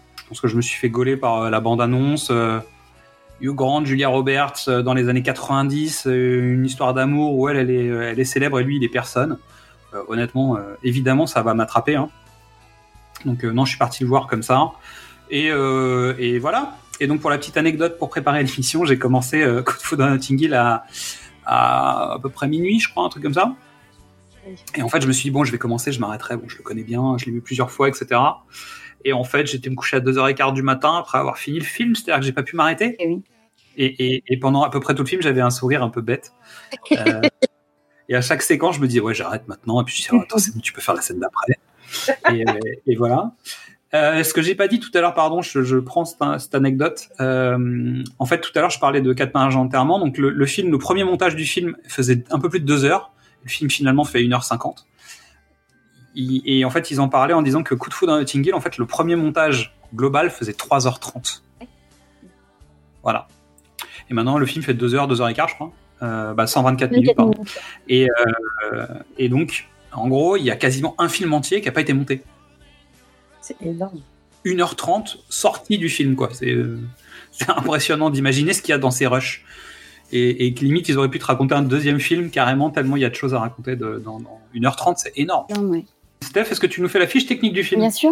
Alors donc le titre originel de, Coup de foudre à Notting Hill, c'est donc Notting Hill, qui sonne un petit peu moins comédie romantique. Alors à l'origine, il faut savoir que hum, avant de nommer son film Notting Hill, euh, Richard Curtis avait imaginé un tout autre titre pour cette comédie romantique. Il voulait l'appeler The Famous Girl. Donc ce film britannique a été réalisé par Roger Michel d'après donc le scénario de Richard Curtis. Euh, alors il faut savoir qu'à l'origine, euh, Richard Curtis avait demandé à Mike Newell aussi de le réaliser. Comme il avait déjà réalisé quatre mariages et un enterrement, il n'avait pas envie de se remettre dans une, dans une comédie romantique, donc il a cédé sa place à, à Roger Michel. Euh, Mike euh, Newell n'a pas regretté de, de ne pas avoir tourné ce film, en revanche, il s'est rendu compte qu'il avait euh, loupé un petit coup commercial. Oui, c'est sûr. oui. La première a eu lieu aux États-Unis donc le 13 mai 1999 et est sortie en salle en France le 18 août 1999. Donc la durée du film est de 124 minutes et donc on a comme, euh, comme acteurs principaux donc, bah, la merveilleuse Julia Roberts qui a directement été pressentie pour jouer Anna Scott, donc la star hollywoodienne. Et Roger Michel et Richard Curtis étaient convaincus que, que le rôle d'Anna Scott euh, devait aller à Julia Roberts. Donc ils ont tenté le, le tout pour le tout. Et d'ailleurs, euh, Richard Curtis euh, avait vraiment l'impression d'écrire au Père Noël. Euh, Julia Roberts faisait quand même partie des célébrités les mieux payées de l'époque. Donc c'est vrai qu'elle a été révélée par la populaire comédie romantique euh, Pretty Woman en, en 1990. Et donc à partir de ce moment-là, elle devient une star planétaire. Et elle reçoit d'ailleurs en 2001 l'Oscar de la meilleure actrice pour son rôle dans le film Erin Brockovich, Seul contre tous. Mais qui casse un peu son image, hein, d'ailleurs. Complètement, ouais, on est complètement dans un autre univers. C'est le moment où Julia Roberts a commencé à arrêter de faire des comédies romantiques aussi, parce qu'elle en avait pas mal. euh, Exactement, exactement. des films d'amour, etc. Elle en avait pas mal. C'est là qu'elle a commencé à bifurquer avec euh, l'affaire Pélican, avec euh, Erin Brockovich, etc., qui sont des films où justement elle joue pas sur son physique, ou en tout cas moins sur son physique. Complètement. Et donc, euh, à ses côtés, donc, on retrouve le charmant Hugh Grant, qui, d'ailleurs, qui est d'ailleurs l'interprète commun des, des films de, de Richard Curtis. Donc, il interprète. Ouais, sur le début, ouais. Ouais, sur le début. Il interprète euh, William Taker, donc un modeste libraire londonien. Euh, donc, comme on l'a dit tout à l'heure, on a pu le voir donc euh, cinq ans auparavant dans Quatre mariages et un enterrement. Et donc, Hugh Grant remporte plusieurs prix, dont le Golden Globe du meilleur acteur dans un film musical, ainsi que le BAFTA Award en 95.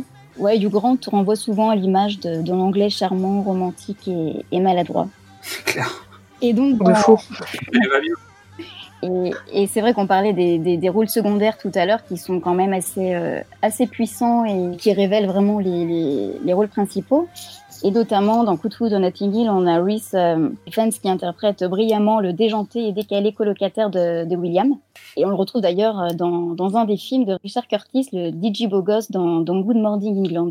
Voilà, alors on doit la, musique à Trevor euh, Jones, donc compositeur sud-africain, qui a entre autres composé la musique originale du film Excalibur en 81, ainsi que la musique Mhm. du film Le Dernier des Mohicans en 92. Et C'est vrai que bah, moi, c'est vrai que je retiens beaucoup dans, dans, dans ce film le- la chanson d'Aznavour, She, donc, et, et qui est d'ailleurs euh, repro- Que nous, on connaît sur Aznavour, mais qui est, ouais, c'est une reprise. en fait, au départ, on a Aznavour, ouais, effectivement, la version d'Aznavour, et ensuite reprise et produite, euh, enfin, reprise par Elvis Costello et produite donc par Trevor Jones.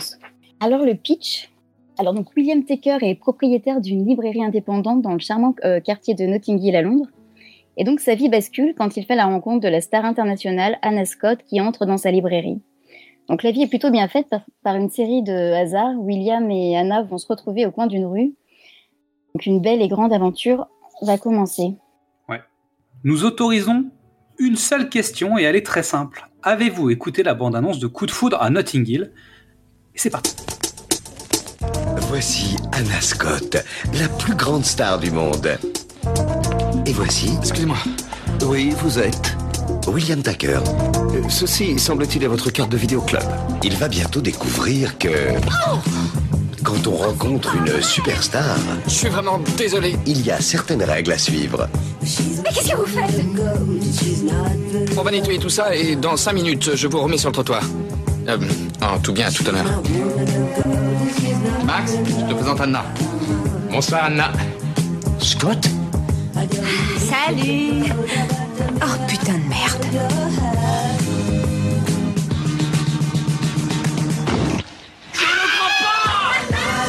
Ils font toujours ça quand je sors de chez eux. Salut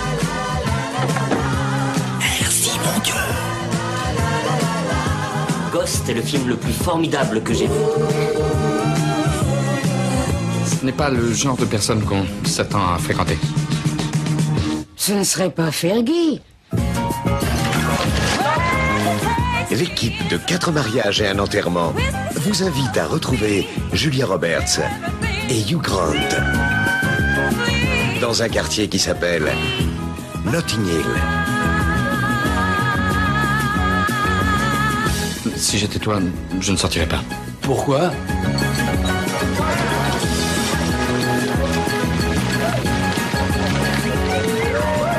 Donc là, on a une bande-annonce très 90s en français en fait. Est-ce que je peux une anecdote, euh, Steph? Oui, bien sûr. Je l'ai trouvé en fouillant un peu euh, de- du côté de quatre mages en enterrement. En fait, en fait euh, Hugh Grant ne devait pas faire euh, coup de foudre dans Notting Hill. Ah bon? Euh, Richard Curtis avait demandé à ce que ce soit un total inconnu pour que ça matche avec l'histoire du personnage. Donc en fait, sa volonté était de trouver quelqu'un qui n'était pas du tout connu. Bonne idée. Donc ouais. euh, évidemment comédien, mais pas, pas un vrai comédien. euh, hein. et euh, en fait, pour financer le film qui coûtait relativement cher, euh, et puis par évidence aussi, euh, en fait, ils ont ils ont réintégré Hugh Grant. Et pourquoi ça s'est pas fait du coup? Je pense qu'ils avaient besoin de beaucoup d'argent pour se payer Julia Roberts. Et donc les producteurs ont dû dire euh, ouais t'es mignon c'est cool on aime bien l'idée hein, c'est génial merci euh, Richard you're super Euh, mais il est où Hugh Grant? En plus comme je disais tout à l'heure c'est la méthode Hugh Grant c'est juste tu le prends Hugh Grant tu le mets dans une comédie romantique. Là tu le mets face à Julia Roberts pour la première fois dans une comédie écrite par Richard Curtis. Tu sais que tu vas pouvoir la vendre en fait. Et en plus tu sais que ta comédie romantique alors quatre mariages en enterrement qui avait donc un tout petit budget hein, euh, ils pensaient pas que ça allait marcher aux États-Unis. Donc en fait, ils n'avaient pas du tout misé dessus. Et en fait, le fait que ça cartonne dans le monde et que ça marche notamment aux États-Unis a fait que Richard Curtis s'est fait un petit nom, que Hugh Grant s'est fait une petite personnalité. Et entre les cinq ans qui, qui sont entre les deux films, Hugh Grant a refait des films. Et donc quand t'arrives avec le mec qui a écrit Quatre mariages en enterrement, Hugh Grant qui est donc la célébrité euh, des comédies romantiques anglaises, donc avec son petit côté anglais qui fait craquer les filles aux États-Unis, et que tu mets Julia Roberts, la star internationale, dans la même comédie romantique où elle joue elle-même la star internationale, bah, ça se passe à Londres. Je veux dire, t'as tous les ingrédients pour faire un truc qui va cartonner. Donc en gros, euh, les mecs te disent, bah non, euh, faisons une addition simple. C'est-à-dire, mettons les bons ingrédients et euh, prenons le pognon, quoi. Bon, alors déjà, Coup de foudre à Notting Hill, c'est vraiment un conte euh, universel, le conte de fées par excellence. C'est un peu la belle qui rencontre euh, le clochard, l'actrice célèbre qui rencontre une, une comment dire, un, un libraire modeste. Donc c'est vrai que rien ne les destine à se rencontrer et pourtant le hasard va être un, cupi- un cupidon plutôt fort sympathique. Alors le générique de début s'ouvre sur les images d'Anna Scott. Donc c'est vrai qu'on la voit sur les tapis rouges à la télévision, euh, avec en fond donc la musique euh, d'Aznavour, Chi. Et alors il faut savoir que ces images en fait euh, n'ont pas été tournées pour le pour le film.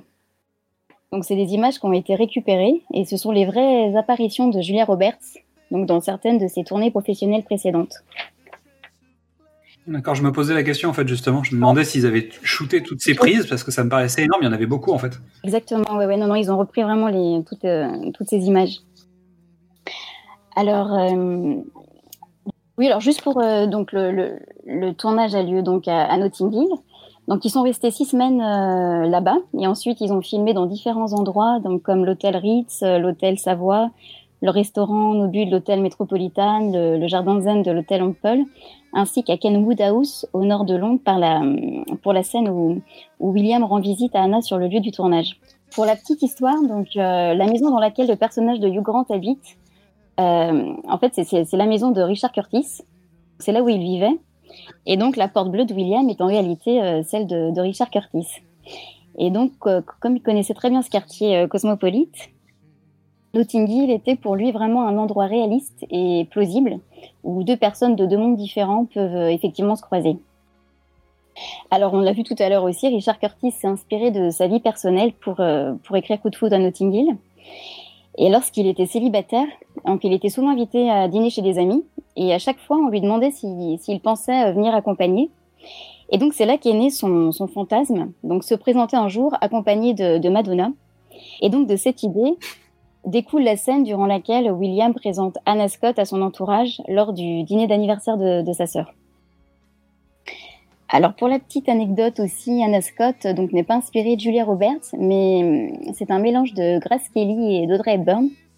Et d'ailleurs, euh, euh, Richard Curtis euh, dira euh, ironi- ironiquement, aucune des deux n'était disponible. euh, voilà. Bravo. En tout cas, aucune des deux n'a fait des films dans l'espace, a priori. hein. C'est euh, sûr. je suis pas certain que ce soit purement euh, ces deux actrices-là. Alors, euh, tout à, l'heure, on parlait aussi de la place accordée à la- à l'amitié.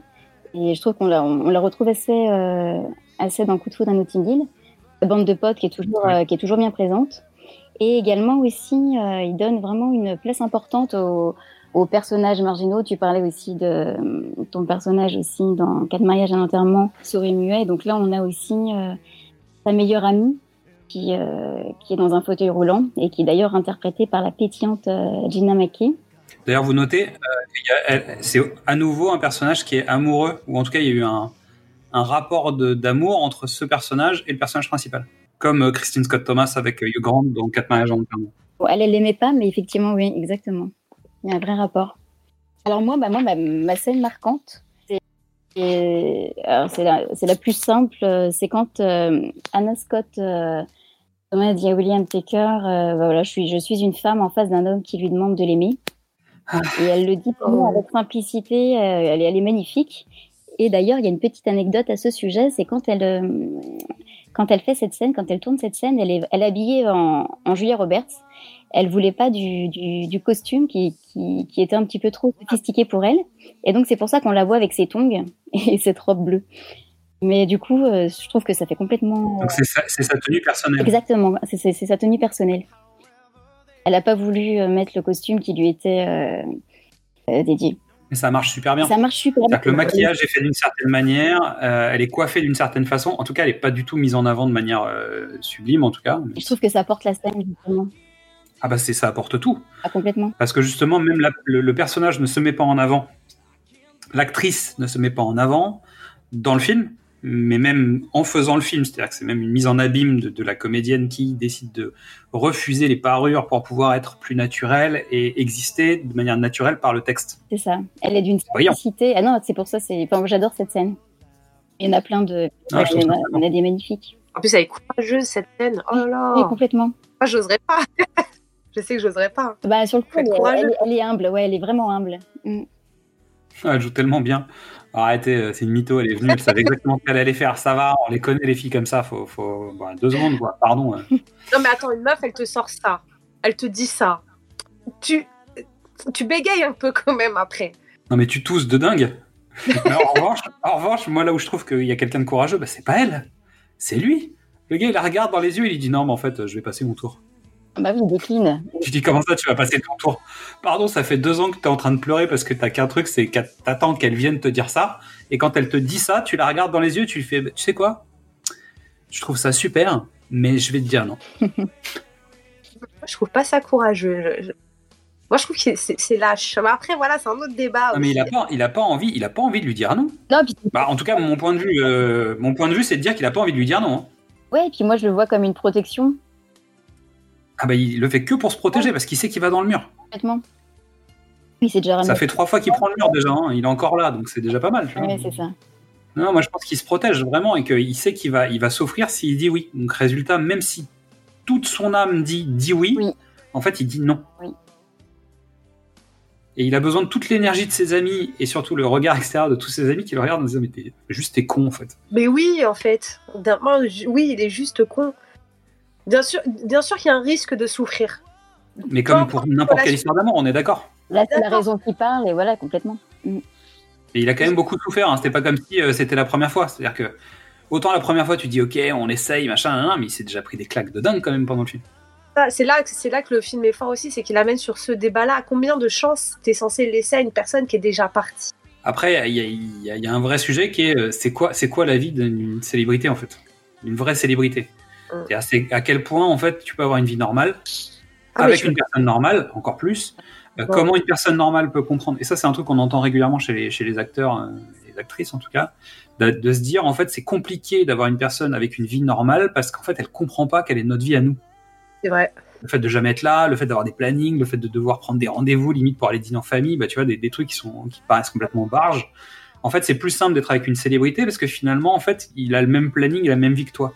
Sauf que, en fait, au final, chacun s'occupe de son nombril et ne gère pas l'autre. Donc Voilà. ça donne des coucheries à gauche, à droite et des machins. Voilà, c'est un débat interminable et c'est le genre de débat que tu peux avoir 15 000 fois avec différentes personnes et toute personne n'est d'accord. Et, et en fait, tant que tu le vis pas et que tu tombes pas sur la personne avec qui ça, ça match, qu'elle soit dans la vie normale avec un métier normal ou un métier d'acteur, que tu sais pas en vrai.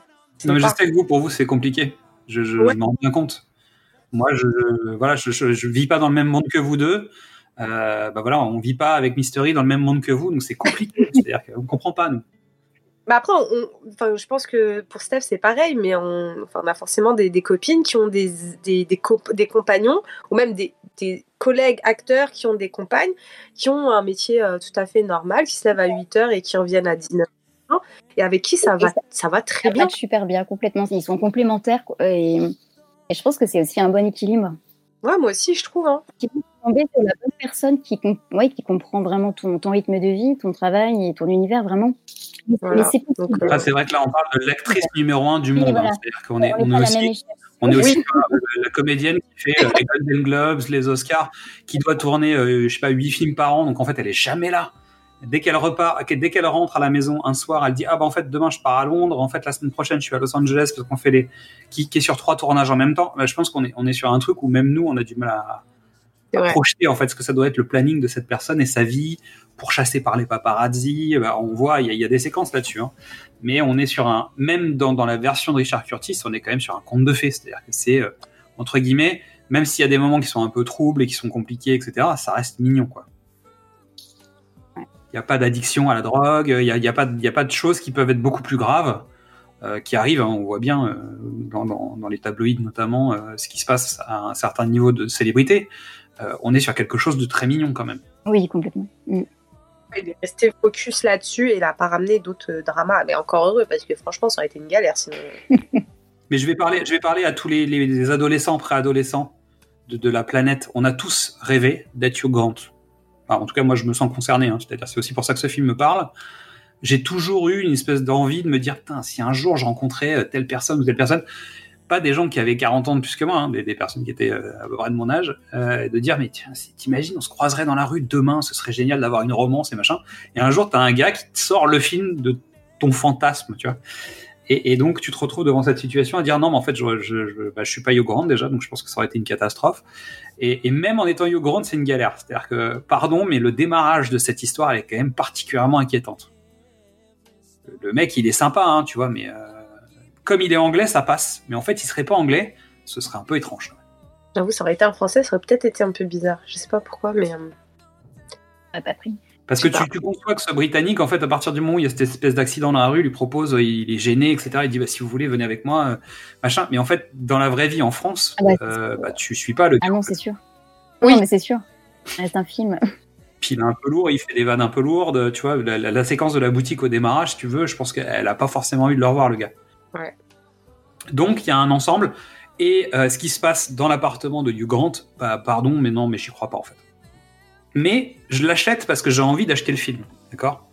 Je le prends, hein, mais je suis désolé, pour moi, ça, c'est, voilà.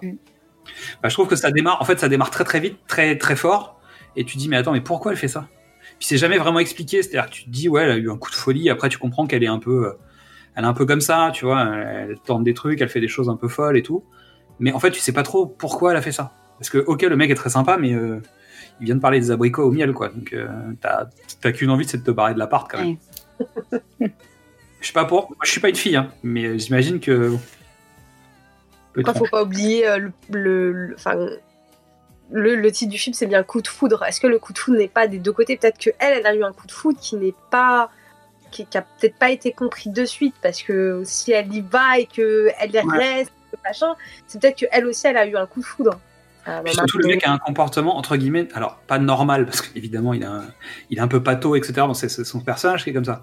Mais il la traite pas comme un ascot. C'est-à-dire qu'en fait, et même pendant tout le début, tu as un flottement pour savoir s'il l'a reconnu ou pas. Ouais. Moi, j'ai eu un doute. Je sais pas à quel moment il sait que c'est elle. Ah, j'ai. j'ai- Ah ouais? Ouais. Moi, je suis pas sûr, en fait. qu'il- Je pense qu'il il- il comprend quand elle s'en va de la boutique. J'ai l'impression, mais c'est pas Ah, net. et c'est surtout, c'est pas affirmé. comme ça, moi, Parce qu'il a l'air d'être dans ses bouquins. Donc, en fait, une actrice de film de science-fiction, de machin, tout ça, euh, il s'en fout. Et même quand il commence à se voir, bah, il lui dit, il faudrait que tu fasses des films, euh, tu vois, plus, plus traditionnels, tirés de la littérature, de la grande littérature, etc. Et en fait, c'est comme ça qu'elle arrive sur des rôles euh, différents. Mais, en gros, même l'environnement dans lequel les, les types de films qu'elle fait, je pense qu'il va pas les voir. Ouais, ouais, ouais. Mm. Bon, possible, ouais. Donc j'ai un doute sur le fait qu'ils la reconnaissent réellement, parce qu'en fait, il colle la presse People, euh, tu vois. Il y a plein de trucs où en fait, euh, il passe à côté. Alors peut-être qu'il finit par se dire, ah mais si, c'est c'est cette nana. Mais est-ce qu'il l'a reconnue vraiment? Je suis pas sûr. Est-ce qu'il la connaît vraiment? Je suis pas sûr. C'est pas non plus dans les scènes coupées. Ah, Ah, je sais pas. Je sais pas. Vous voyez qu'il y a tout un film qui est. euh, Bah, qui est 1h30, ouais, c'est possible. Pardon, je vais arrêter de monopoliser la conversation. Euh, Mélissa, c'est quoi ta scène préférée? Ah, euh, ma scène préférée, c'est quand euh, Hugh et tous ses amis, là, ils prennent la voiture et euh, ils l'accompagnent pour aller chercher, euh, j'allais dire Jennifer Aniston, rien à voir, Julia Roberts. Oh merde. ouais. Bah, c'est la Julia Roberts, mais 10 ans après. Mais dans les films, dans les films moins bien, tu vois, parce que c'est pas. Voilà. Mais euh, ouais, c'est l'une de mes scènes préférées et je tiens à souligner que euh, Riff Ifans, je sais Mm. pas si ça comme ça, j'ai un problème avec les noms, faut pas, voilà. C'est l'un de mes personnages préférés. Spike, ce mec, pour moi, est une légende.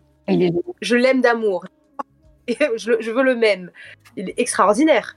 Bah, le comédien le joue super bien et c'est hyper bien écrit. Ah non, mais ce, ce- je, je, je, je l'aime vraiment, vraiment. C'est incroyable. Il est. Enfin voilà, il donne un ampleur au film. il- Enfin, même pas au film, mais au, au point de vue déjà de, de, de Hugh. euh, en mode, mais bouge-toi les fesses. Enfin, je sais pas, le- il a un côté très terre à terre et très. euh, vie, vie, one life, tu vois, genre. fonce. Quoi, arrête de réfléchir en plus parce que le personnage de, de Hugh Grant, là, William euh, Tucker, il réfléchit trop. Ouais, il est cérébral. Il réfléchit. Ah, mais c'est au bout d'un moment, euh, agis.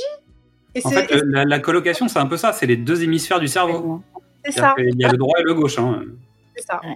Franchement, c'est pour le coup, ça fait ça. Leur duo, il fonctionne là-dessus. Ok, et ton avis sur le film? Ah, c'est euh, un très très bon film. J'aime beaucoup ce film parce qu'il me rappelle déjà beaucoup de souvenirs. Comme j'ai dit, c'est l'un des premiers films romantiques que j'ai vus et euh, l'un des plus marquants pour moi. Et pour moi, c'est une référence. Voilà, c'est. Je, je compare souvent les autres films que je regarde à celui-là parce que c'est le tout premier, parce que c'est, voilà, il m'a très beaucoup marqué et euh, voilà quoi. Premier film romantique. Ta scène marquante Alors, c'est terrible, mais la scène marquante, euh, c'est la conférence de presse, évidemment, parce que Julia Roberts sort le sourire à 14 millions de dollars. Le sourire numéro 6. Euh, Voilà, c'est terrible. Euh, mais ma, ma scène préférée, vraiment, c'est quand Rhys Ifans descend, euh, Hugh Grant dort dans le canapé, elle dort là-haut, et Rhys Ifans descend en disant Tu sais qu'elle est là-haut, hein, et tu vas pas y aller. Non. Ça te dérange si j'essaie? Celle-là, mais. Oh, celle-là, elle est. Mouah. Monsieur, en plus, euh, on t'a tellement préparé ce personnage qu'en fait, tu sais qu'il en est capable. Ouais. Et au final, même quand il te dit non, non, mais c'était une blague, tu sais que c'est vrai malgré tout, mais tu sais que le gars est capable d'y aller en fait. Au culot, parce qu'en fait, ils t'ont déjà préparé la scène, tu sais, quand il, a, quand il la découvre dans la salle de bain, euh, tu vois, il y, a- il y a des trucs comme ça, donc euh, tu sais que le mec n'a aucune limite en fait. Ils t'ont préparé ça avec la scène du t-shirt, ils t'ont préparé ça avec la scène des, des paparazzi, et, euh, et en fait, tu sais que le gars est capable d'y aller euh, martèle en tête en disant j'y vais fleur au fusil quoi. Super. Il y, a- y en a, il y en a 50 bonnes scènes dans ce film, c'est terrible. Tu peux pas choisir. C'est malheureusement l'exercice qu'on nous demande. Donc je sais que je suis pas sympa, mais c'est comme ça, c'est la vie. Alors mon avis sur le film, c'est qu'il est un peu bigger than life, c'est-à-dire que moi j'y crois pas en fait. Quand tu regardes de manière euh, avec Ouais. un peu de recul, ça marche pas en fait. Le, le film il marche pas, l'histoire elle fonctionne pas, tout est trop ou pas assez. Ben tu vois, il y a un côté, euh, c'est impossible en fait ce genre d'histoire. Il y a trop de rebondissements. Ben, en tout cas, il y, a, il y a plein de choses qui fonctionnent pas. Et pourtant, en fait, c'est l'aspect conte de fait que tu vas acheter en fait sur le film. Donc comme je disais, j'ai pas pu l'arrêter en le revoyant. Donc, euh, ça veut dire que vraiment il, marche pour moi. En tout cas, il marche sur moi de manière euh, très efficace, même si je comprends aussi tous les tous les entre guillemets travers et les faiblesses qu'il peut avoir euh, théoriques. Après, on s'en fout. euh, Il y a la théorie et la pratique. Le problème, c'est la scène marquante. J'en ai trois. Pas pour les mêmes raisons. Donc je vais essayer de les défendre. je vais essayer d'expliquer pourquoi. Alors déjà, en termes techniques, j'aime la scène où le temps passe. Le, le- le moment où il y a she- There's no sunshine when she's gone et qu'en fait euh, Hugh Grant se balade dans la rue et qu'en fait il y a un- une sorte de plan séquence un peu euh, magnifique, oui. où le temps passe en fait. Donc euh, c'est un plan séquence mais pas complètement. Mais euh, je trouve que cette séquence est assez belle en fait et qu'il y a une vraie volonté de faire du cinéma. Pour le coup à ce moment-là, euh, il y en a d'autres, hein, mais ce, ce moment-là précis est un moment de cinéma. Ensuite pour les gens qui connaissent un peu les coulisses de- des- des métiers euh, du spectacle, le press junket est un moment qui me fait mourir de rire où en fait le mec vient parler d'un film de SF alors qu'il travaille pour rien puisqu'en fait euh, il, va se vendre en disant qu'il est il est là pour chasse à cour. Et en fait les séquences de chasse à cour où il se retrouve coincé dans le press junket à aller voir les autres et qui joue le jeu en fait il pourrait se sauver hein. Mais le mec se dit bon bah je vais y aller je suis là je suis là tu vois. Et qu'il y va quand même euh, à nouveau euh, fleur au fusil tu vois. Moi je trouve que cette situation m'éclate et le dernier truc, mais qui est plus un truc d'écriture et euh, qui est un truc d'émotion, c'est le, dernier morceau de part de gâteau au chocolat, que je trouve euh, être un- une idée déjà brillante. Euh, dans ce groupe d'amis, c'est-à-dire de- finalement de lâcher les infos et de. Alors après, ils vont loin dans leur histoire, parce qu'en fait, comme ils se connaissent, au final, quand tu regardes cette scène, tu dis bah non, tu racontes pas depuis que t'es né, en fait, puisque c'est tes potes. Donc tu racontes peut-être la dernière période de ta vie. Mais toujours est-il que je trouve que c'est très beau ce moment euh, de dire ok on lâche à ses amis euh, des trucs qu'on raconte pas à tout le monde en fait. Et pour le coup même entre amis quand on est proche bah, on se raconte pas tout.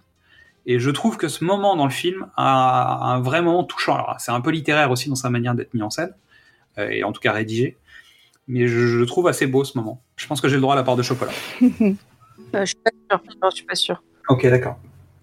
J'ai essayé alors pourquoi c'est bon? Pourquoi c'est bien euh, Steph? Bah, écoute, moi, je trouve que- pourquoi c'est c'est le meilleur de Euh, C'est un film qui fait vraiment du bien. qu'on- D'ailleurs, qu'on- tu l'as tu l'as dit toi-même aussi, qu'on peut revoir de nombreuses fois. En fait, je trouve qu'on s'en lasse euh, jamais.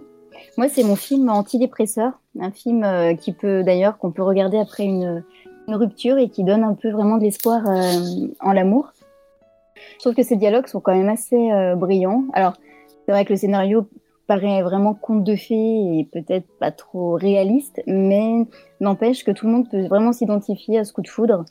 Et voilà, c'est un petit rêve qui peut devenir réalité et je pense que ça fait du bien de, voilà, de le voir. Je, je rajouterais juste un truc, alors c'est pour défendre ma paroisse, hein.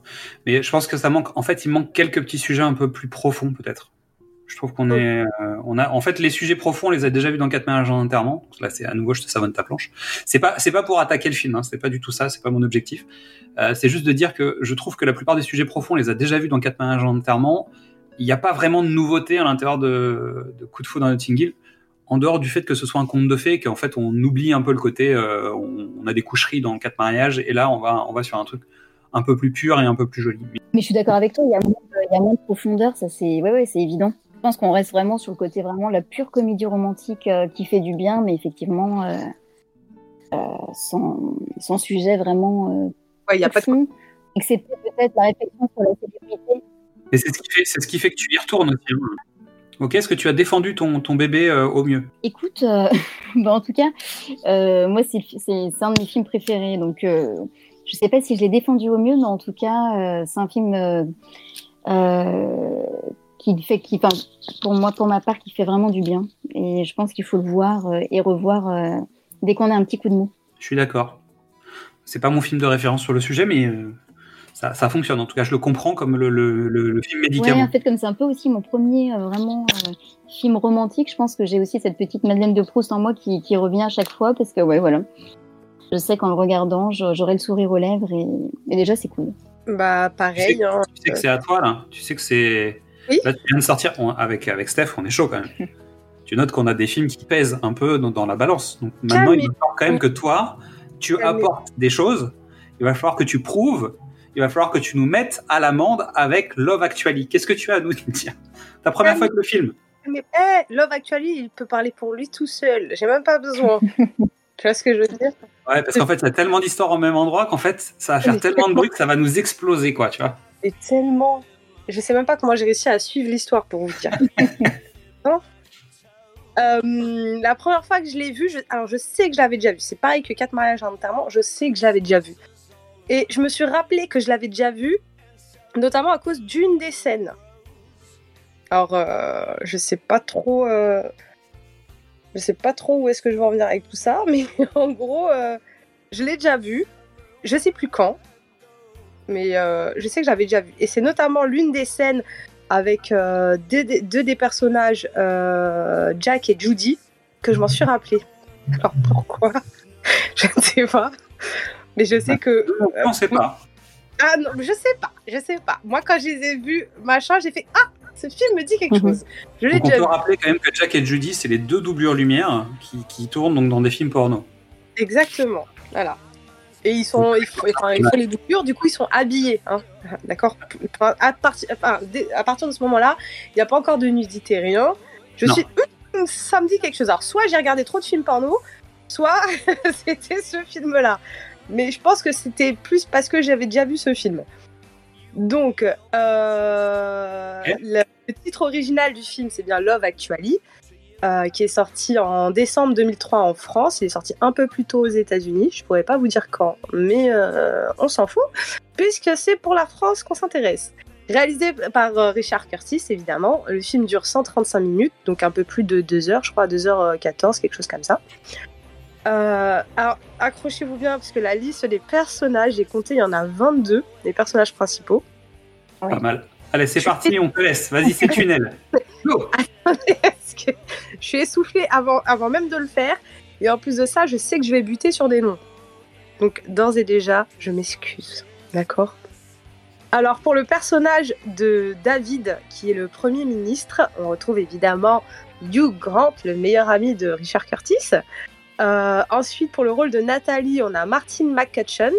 Euh, dans le rôle du président des États-Unis, on a Bill Bob the Taunton. Alors celui-là, je peux te dire, Steph s'en souvient. Bien sûr. Parce qu'en fait, on a parlé de, on a fait un film de l'avant qui s'appelle Un plan simple, qui est l'épisode 20 du- des films de l'avant. Je crois que j'ai mis à peu près 8 minutes à le sortir correctement, le Billy Bob Thornton.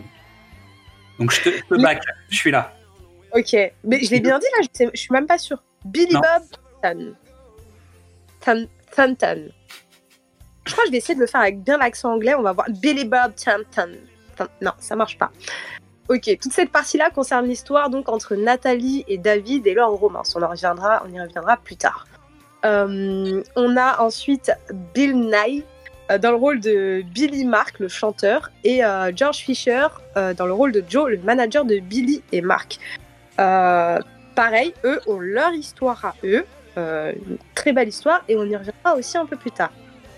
On a ensuite Kira Knightley dans le rôle de Juliette, euh, Chiwetel Ejiofor dans le rôle de Peter, et Andrew Lincoln dans le rôle de Mark. Pareil, leur histoire, avec euh, notamment Juliette et Peter qui se marient, et Mark qui est amoureux de l'un des deux, on vous dira plus tard lequel. Euh, on a ensuite Alan Rickman dans le rôle de Harry. Je vous laisse euh. Alan Rickman qui a joué dans euh, les Harry Potter et qui joue le rôle, euh, le rôle de. Harry. Et ça, c'est drôle? Non, pas dans le rôle. Non, mais non, parce que dans Harry Potter, il joue pas le rôle de Harry, mais là, Ah, mais là, il il joue- Harry. Et ça, c'est rigolo. Oui, c'est rigolo parce que dans l'autre, dans le film de Harry Potter, il veut tuer Harry. C'est ça, il l'aime pas du tout. Alors, c'est, on en a parlé d'Alan Rickman, puisqu'il jouait dans Robin des Bois, Prince des voleurs, donc on en a parlé plutôt pas mal euh, dans Au cinéma au top, épisode 2 l'année dernière.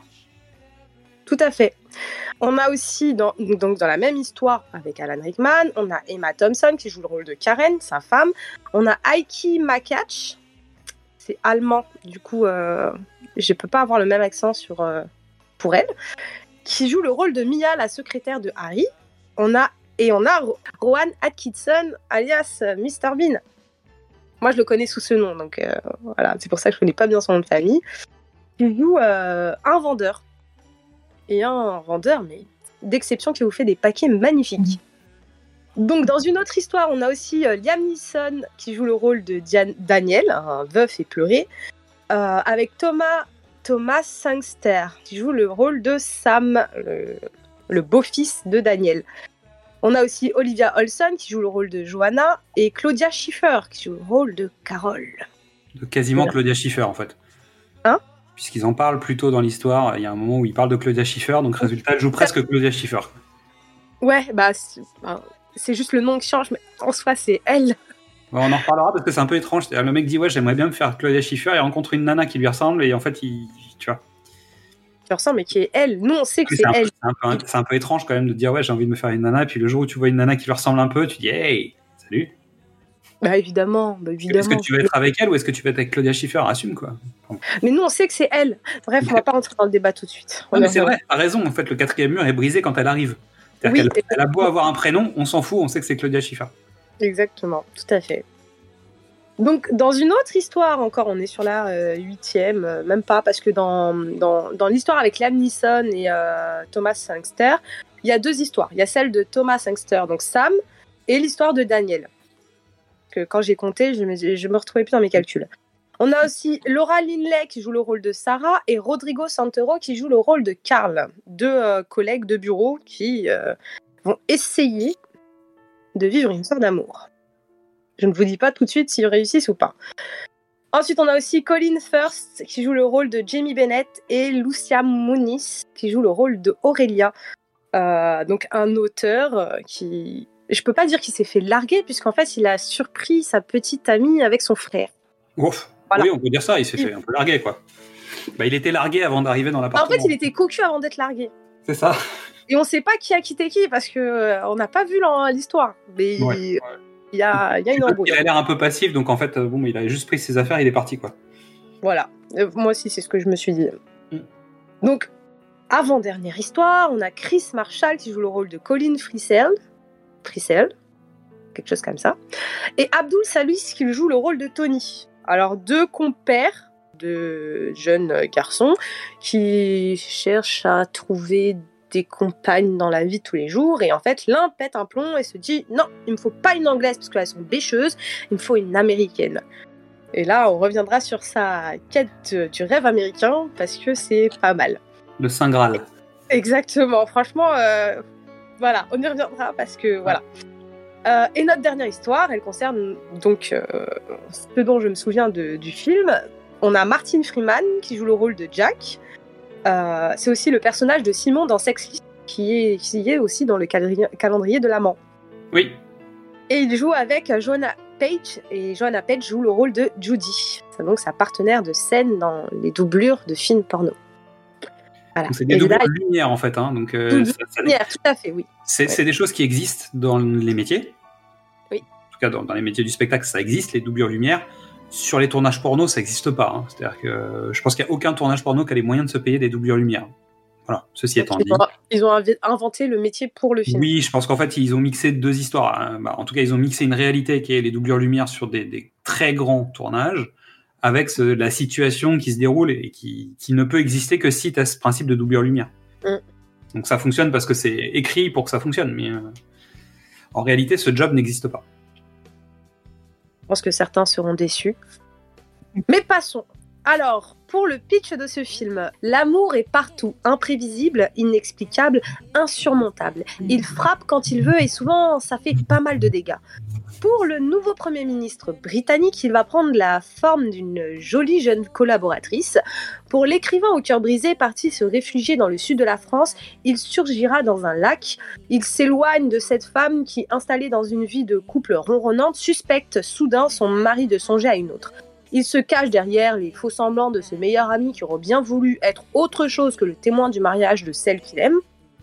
Pour ce veuf et ce beau-fils, pour cette jeune femme qui adore son collègue, l'amour est l'enjeu, le but, mais également la source d'innombrables complications. Et cette veille de Noël à Londres, ses vies et ses amours vont se croiser, se frôler et se confronter. Waouh, c'est beau. C'est beau l'amour. Oh mon dieu, je vais être dans ce film, pardon. Euh, donc. euh, Alors, est-ce que c'est. Moi, j'ai une question euh, pour vous. Est-ce que c'est une vraie comédie romantique?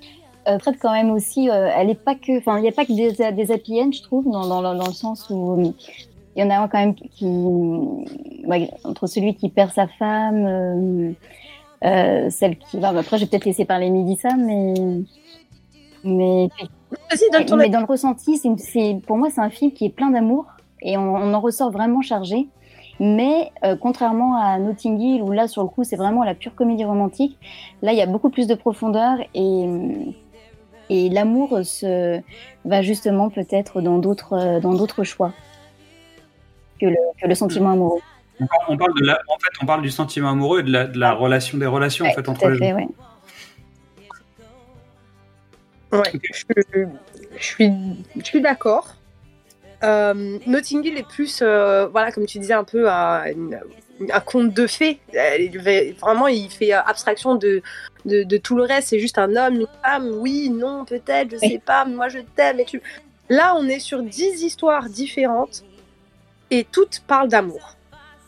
Mais d'amour simple, d'amour compliqué, notamment bah, le, le témoin qui est amoureux de, de, le- de, de- de la mariée alors que c'est son meilleur ami qui se marie.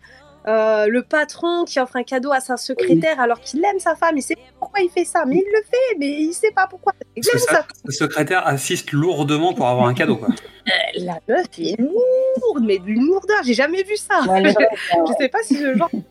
D'un côté, j'admire, hein, mais c'est un homme marié, voyons. Laissons les gens. Oui, après, on est quand même d'accord que c'est plus facile de faire ça avec un homme marié qu'avec un mec célibataire, quand même, tu vois. Je sais pas, moi j'ai pas essayé ni l'un ni l'autre. Alors, attends, attends, parlons juste, parlons, parlons vrai, quoi. Pardon, vas-y. T'as forcément eu une sœur, une copine, euh, tu vois, y a, je veux dire, il y a un moment, on sait, on en connaît des comme ça. On sait qu'il y a des filles qui ont tendance à se dire, ok, je sais qu'avec un homme marié, on peut aller faire des choses différemment. En tout cas, tu peux être plus frontal avec un homme marié parce que au pire, il va te dire non. Et puis il est un peu coincé dans sa position, donc tu peux te permettre plus de choses que si le mec était célibataire. En tout cas, dans ce, dans ce mécanisme-là, j'entends. hein. Je sais pas si ça vous parle, mais je pense qu'il y, a- il y a un peu ce- cet attrait aussi de l'interdit qui peut pousser quelqu'un. Alors, garçon ou fille, hein, je veux dire, il n'y a pas de. On ose peut-être. J'ai pas de, j'ai pas de bord là-dessus. hein. Mais disons que tu sais que tu peux y aller peut-être plus frontalement, différemment que ce que tu ferais pas quand tu as quelqu'un qui. euh, mais, mais dans un sens comme dans l'autre, c'est-à-dire que l'homme marié ou la femme mariée peut aussi se permettre des choses en sachant que, en fait, il y a un risque évidemment, mais c'est aussi potentiellement ça qui est intéressant. Mais il y a aussi le risque de de, de pas rentrer bredouille à la maison parce que t'es t'es- t'es- t'es déjà avec quelqu'un chez toi. Et j'ai connu ça chez, chez des gens plus jeunes où en fait de toute manière ils étaient déjà en couple, alors ils se permettaient des trucs en dehors de leur couple, mais en fait ils avaient jamais peur de perdre entre guillemets puisque de toute façon ils avaient déjà euh, quelqu'un dans leur. Dans leur... Oui, bah ouais, c'est. Et d'un coup euh, t'es un peu plus libéré, t'es sûr de toi, tu vois. c'est moins lourd pour euh, quelqu'un qui est déjà en couple d'aller draguer un une, une autre, puisque même pour une femme, hein, d'aller draguer un autre, euh, parce que il sait que euh, quand il rentrera à la maison, bah, il, il aura forcément quelqu'un dans son lit. Mais de Après, là, c'est le, le bon côté du verre euh, rempli. Hein. C'est-à-dire qu'il y a aussi l'autre facette qui est de dire si tu te fais gauler, en fait tu vas tout perdre. Donc c'est bon. ah oui, oui, oui, oui, oui. Ah. Effectivement, ouais. Après, c'est, c'est, enfin, comme on dit, c'est un jeu dangereux, donc euh, tu connais les risques, donc voilà quoi. Mais moi, je, pensais plus à l'inverse quand tu es célibataire et que tu vas draguer quelqu'un qui est pris en sachant, parce que c'est pas pareil, en sachant qu'il est pris. Bah oui, tu fais Ah. ce que tu veux. C'est-à-dire que tu peux tenter les trucs que tu veux. C'est-à-dire que tu peux y aller euh, plutôt frontalement quoi. Oui, mais non. le truc, c'est que je dis ça parce que je sais comment. Ah, en fait. Je sais pas si tu vois ce que je veux dire. Le culot d'aller tout en sachant que cette personne a quelqu'un. En plus, tu connais cette personne. Je n'aurais jamais la, la- le, le, le- c'est même pas du courage, c'est la, la le le. Enfin, je sais, je sais. Sur le coup, ça vient appuyer un petit peu plus sur nos valeurs, en fait. Et, et c'est Ouais. ça, en fait, ça vient bousculer nos valeurs. Et c'est vrai que je rejoins Mélissa là-dessus. euh, euh, quand tu connais la personne en plus sous son nez, parce que c'est vrai qu'elle se, gêne- se gêne pas du tout, euh, c'est quand même assez euh, osé.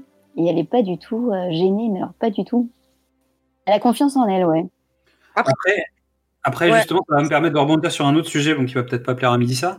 Mais est-ce qu'on est quand même sur un film euh, en, fait, j'ai lu des critiques et je, je partage entre guillemets. hein, j'ai quand même l'impression qu'on est sur un film un peu miso en fait. Euh. Carrément miso, c'est-à-dire qu'on a que le point de vue des hommes défendus quasiment sur tous les sujets. Euh, les, filles, les filles subissent ou les filles sont des, des- des personnages entre guillemets objets euh, de narration avant toute chose. hein. Alors attention, euh, je, je vais prendre beaucoup de pincettes pour ce que je vais dire parce que c'est compliqué comme sujet en ce moment. Mais toujours est-il qu'en fait c'est le point de vue d'un homme qui va parler d'une situation amoureuse dans lequel il va créer plein de personnages masculins qui vont vivre des aventures positives, négatives, des rencontres, des machins. Et on, on parlait des jeunes, dont celui qui part aux États-Unis va arriver dans une situation complètement fantasmée, qui, qui- qui complètement dingue, tu vois. Et ouais, c'est Euh, hallucinant. Mais c'est un peu ça dans tous les personnages en fait quand tu regardes bien. Mais c'est vrai que quand tu reprends les dix histoires, euh, le personnage principal de chacune de ces histoires, sont, ce sont les hommes. Oui. Ça, c'est clair. Après, on ne peut pas en vouloir à Richard Curtis, puisque c'est Richard Curtis qui écrit. Il écrit de son point de vue à lui. À lui. Donc bon, non, je, non, je là-dessus, enfin, Il y a quand même la pas que, qui choisit plutôt son frère à. Non? Euh, Laura Linney, en fait, est quasiment la Libye en fait de, de- de l'ensemble du film. Il y a une autre histoire qui a été coupée. Euh, on en reparlera peut-être tout à l'heure. Bah, je, je vais pas, je peux pas marcher sur les plates-bandes de midi ça, mais il y a une histoire qui a été coupée en fait, qui, est- qui était, qui nécessitait en fait de parler d'autres choses et de, de, de- En fait, il y a des scènes secondaires de, des histoires principales qui ont été coupées parce que, Mm. comme on a vu, en fait, toutes les histoires se croisent, c'est-à-dire que les personnages se connaissent, ils se retrouvent à des endroits. euh, ils se retrouvent dans, alors ils ont parfois lié ça un peu comme ils ont pu, mais dans l'ensemble on retrouve des personnages qui croisent Mm. d'autres histoires des, des autres personnages. Et en fait, ils ont coupé des séquences, ils ont retiré une des histoires en plus, euh, qui était une, une histoire entre deux femmes. Donc il y avait des femmes en fait au départ dans, dans son intrigue, mais c'est vrai que ce qui reste au final, bah, c'est quelque chose qui est plutôt, euh, euh, comment dire, orienté d'un point de vue masculin. Donc, euh, et, et avec des rapports qui sont euh, parfois un peu compliqués entre les personnages. C'est-à-dire que Hugh Grant, il est le chef de, de la fille. Ensuite, il y a euh, le meilleur ami qui est un peu cringe et qui euh, et qui, qui harcèle un petit peu entre guillemets harceler euh, la, la femme de son de son meilleur ami. Euh, ensuite, il y a, Ouais. euh, il y a l'autre qui trompe sa femme. Ensuite, il y a euh, il y a l'autre qui va euh, qui va courir après sa copine d'école en disant euh, forcément je l'aime donc elle doit m'aimer aussi. Tu vois, il y a, y y a des quand même Non, mais pour le coup, je, con- je, enfin, je, je conçois que ça prenne ses directions pour chacune des histoires, puisque Oui. c'est Richard Curtis qui a écrit. Il n'a pas coécrit avec une femme, tu vois ce que je veux dire? Il peut pas écrire du point de vue d'une femme. Enfin, il peut essayer, mais ça aura pas le même impact. Et c'est peut-être pour ça, je pense, qu'il a retiré euh, notamment la scène euh, euh, de relation entre deux femmes. Tu vois ce que Mm. je veux dire? Enfin, moi, ça me rappelle un épisode de la série Seinfeld où tu as les deux personnages, donc Jerry et George, qui essayent d'écrire un, une sitcom et qui intègrent pas le personnage d'une femme parce qu'ils n'arrivent pas à écrire du point de vue d'une femme. Tu vois ce que Ouais, je veux dire? et puis quand tu vois le personnage d'Hélène dans Seinfeld, c'est pas trop un personnage féminin quoi. Ah bah, parce qu'elle a pas le même sexe que ses comparses, mais en fait ils- ont quasiment le même point de vue sur beaucoup de choses. Mm. À quelques détails près, il y a des épisodes entiers hein, qui parlent de, de- de- de- du point de vue d'Hélène de, certains sujets euh, qui sont Ouais. on va dire plus féminins. Et dans l'ensemble, Hélène, elle se comporte comme un homme entre guillemets. c'est un, c'est un c'est un- Seinfeld, en tout cas, elle est écrite d'un point de vue masculin et on lui a juste donné un corps de femme quoi. Ouais, c'est- enfin, c'est un- pour moi, je, je la vois vraiment comme un, un petit garçon manqué. Donc, euh, Je mets plein de guillemets autour de ce que je raconte, hein, parce que je sais qu'on est sur des, là, je sais que je marche sur des œufs en fait en me lançant sur ce genre, genre de sujet. libre à toi de, de dire n'importe quoi aussi. Je sais, merci. Mais euh, en gros, ce que je veux dire par là, c'est que je- trouve que ce film est un peu plus problématique dans l'angle d'attaque de, de, ces, de ces différentes histoires. Alors après, euh, c'est la vie, c'est pas grave. Mais c'est vrai qu'il y a un côté un peu, un peu entre guillemets problématique avec le regard qu'on a en 2021 aussi sur le film. C'est-à-dire qu'évidemment, il a fait un carton à son époque de sortie, donc ça a dérangé personne à l'époque. hein. Mais aujourd'hui, en 2021, quand on regarde ce film, qu'on regarde en arrière, on se dit quand même que ce film, contrairement aux deux autres, parce qu'on disait, voilà, il y en a un, c'est un conte de fées, il est fait d'une certaine manière. Il y aura toujours possibilité de dire, bah oui, mais on aurait pu le faire autrement, on est d'accord. Quatre mariages en brasse une communauté anglaise spécifique dans laquelle tu vas retrouver un certain type de personnage, mais en même temps, là-dedans, on va avoir un peu de diversité dans, dans les, dans les archétypes, etc. Donc, c'est varié. Là, on a quand même un point de vue qui est plutôt très très masculin dans les différentes histoires abordées, et c'est peut-être un peu dommage, pour le coup. Euh, et parfois avec des trucs qui sont vraiment euh, très très fortement euh, fantasmés. Et notamment, je pense aux deux garçons. et il n'y a pas que celui-là, mais. Mais après, ça reste. Stéréotype de, de fantasme masculin. Je suis obligée de défendre mon film. Oui, bien sûr. Non, non, mais c'est pas une attaque, hein, c'est juste. De...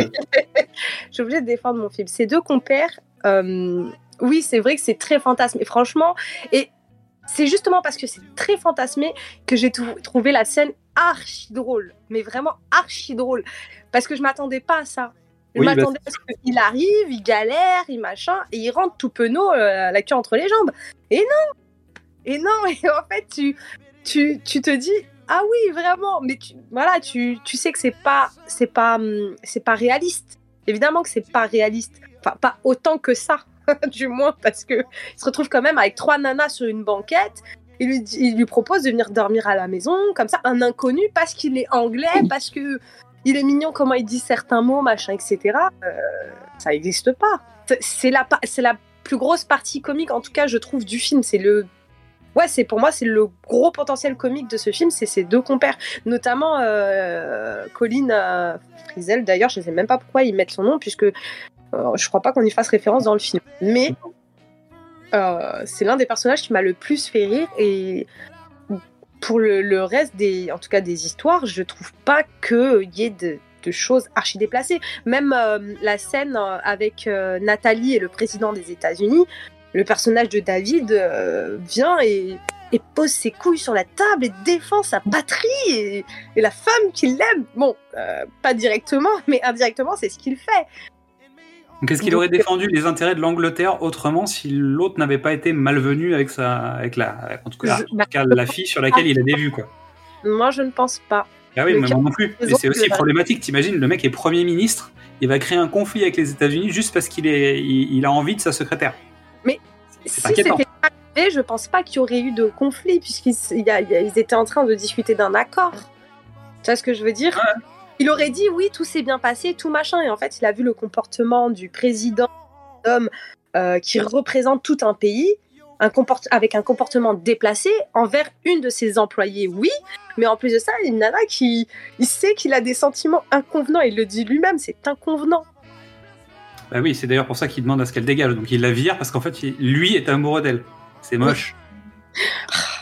Mais Ah ouais, la- Ah là, il essaye de penser à sa patrie d'abord et ça, c'est beau. Tu vois ce que je veux dire? Il, il pa- fait passer la patrie avant et au bout d'un moment, bah, il craque, il y va et sans faire exprès, évidemment, et il s'affiche devant l'Angleterre tout entière, voire même le monde entier. c'est- que- toi qui es en train de défendre ce point de vue et c'est moi qui essaye de le tacler. ok, bah écoute, non, ça va. ce petit peu, je défendrai mon film jusqu'au bout. Laisserait tant mon pull. Tant mieux, tant mieux. Euh, bah écoute, oui, le, le principe c'est qu'en fait Richard Curtis, euh, très certainement, lui a demandé, alors euh, je j'ai pas l'anecdote exacte, mais en gros, euh, évidemment, tu as écrit Coup de foudre à Notting Hill et Quatre mariages à enterrement, donc en fait tout ce qu'on te demande d'écrire, c'est des comédies romantiques. Et à un moment, le gars s'est dit, bah, en fait, j'ai trop d'idées, j'ai plein d'idées en fait. J'ai pas forcément une- un vrai film, mais j'ai des idées.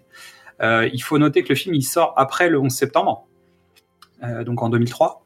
Et, euh, et en fait, c'est un moment dans la vie qui a été un peu compliqué, hein, euh, les- le, le 11 septembre. Et donc, euh, en fait, ce que voulait faire Richard Curtis, c'est dire que l'amour est partout, et notamment toutes les séquences qu'on voit à l'aéroport dans le générique de fin. Et au début, d'ailleurs, je crois que le film ouvre là- là-dessus, si je dis pas de. Oui, oui. Euh, en fait, c'est aussi pour montrer que euh, dans les aéroports, il y a des gens qui se retrouvent, qui sont heureux de se voir, etc. Et qu'en fait, il y a de l'amour autour de nous. Magnifique. J'en ai des frissons, tu vois. Juste. Et euh, qui sont donc en fait, c'est sa réponse au 11 septembre. Et, sans doute aussi le, le ras-le-bol peut-être de faire des comédies romantiques en partie, et d'avoir trop de sujets et dire bah, je sais pas lequel prendre, finalement j'ai plein d'idées, et de se dire bah en gros je vais prendre les trois moments clés de chacune des comédies romantiques que j'aurais écrites euh, en les travaillant hein, séparément et on va les mettre dans le même film. Et euh, un truc où d'un coup en fait toutes les climax comme on en parlait tout à l'heure euh, au niveau musical arrivent au même moment et arrivent à faire euh, correspondre ces climax euh, les uns aux autres etc et ça donne une espèce d'excès d'amour euh, à un moment euh, qui, qui, euh, qui crée euh, en fait peut-être un truc un peu euh, peut-être indigeste. Mais je, je j'en reparlerai peut-être tout à l'heure. Je trouve pas ça indigeste en tout cas, mais c'est mon connard le film. qui met des qui met des pierres et des cailloux pour que tu glisses vas-y débrouille-toi avec ça Non, c'est non, impossible. Ce film est, euh, est puissant parce qu'il est condensé, tu vois. T'as même pas besoin de le diluer. Il est sucré. voilà. Dommage que vous ne puissiez pas voir les panneaux que j'ai face à moi. Le premier dit Il est temps. Le second dit de faire une pause. Le troisième dit pour écouter. Le quatrième dit la bande-annonce.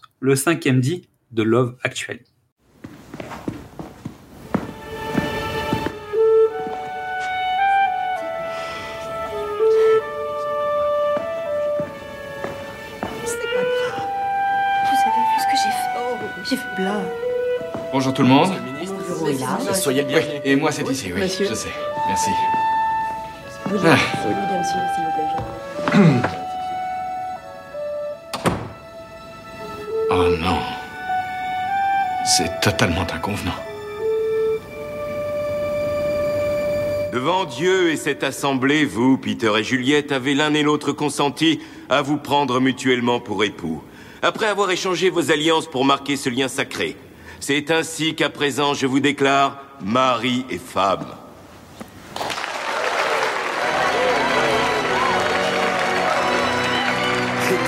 Finalement résisté à la tentation de me surprendre. Ouais, j'ai mûri, tu sais.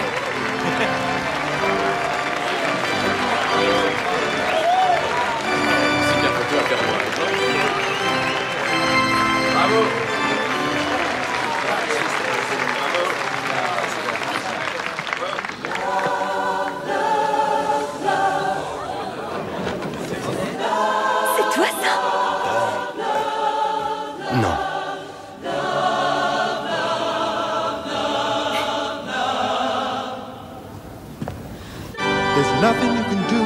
can't be done.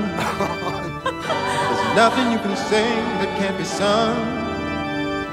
There's nothing you can say, but you can learn how to play the game.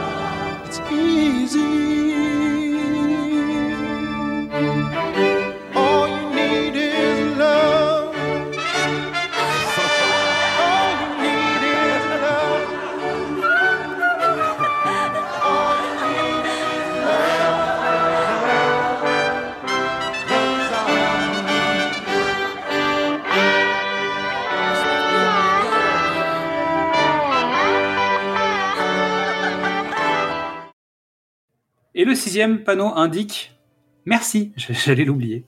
Voilà. Euh, bon, on va arrêter les débats sur le, le- le fond. Je vais te laisser toi le, le, champ, Midisa. Tu vas reprendre le micro. Je vais me taire euh, et tu vas nous parler des anecdotes et tout ce que tu as pu noter en fait. euh, Mm. sur- sur- Oui, tout à fait, parce que j'ai bien travaillé.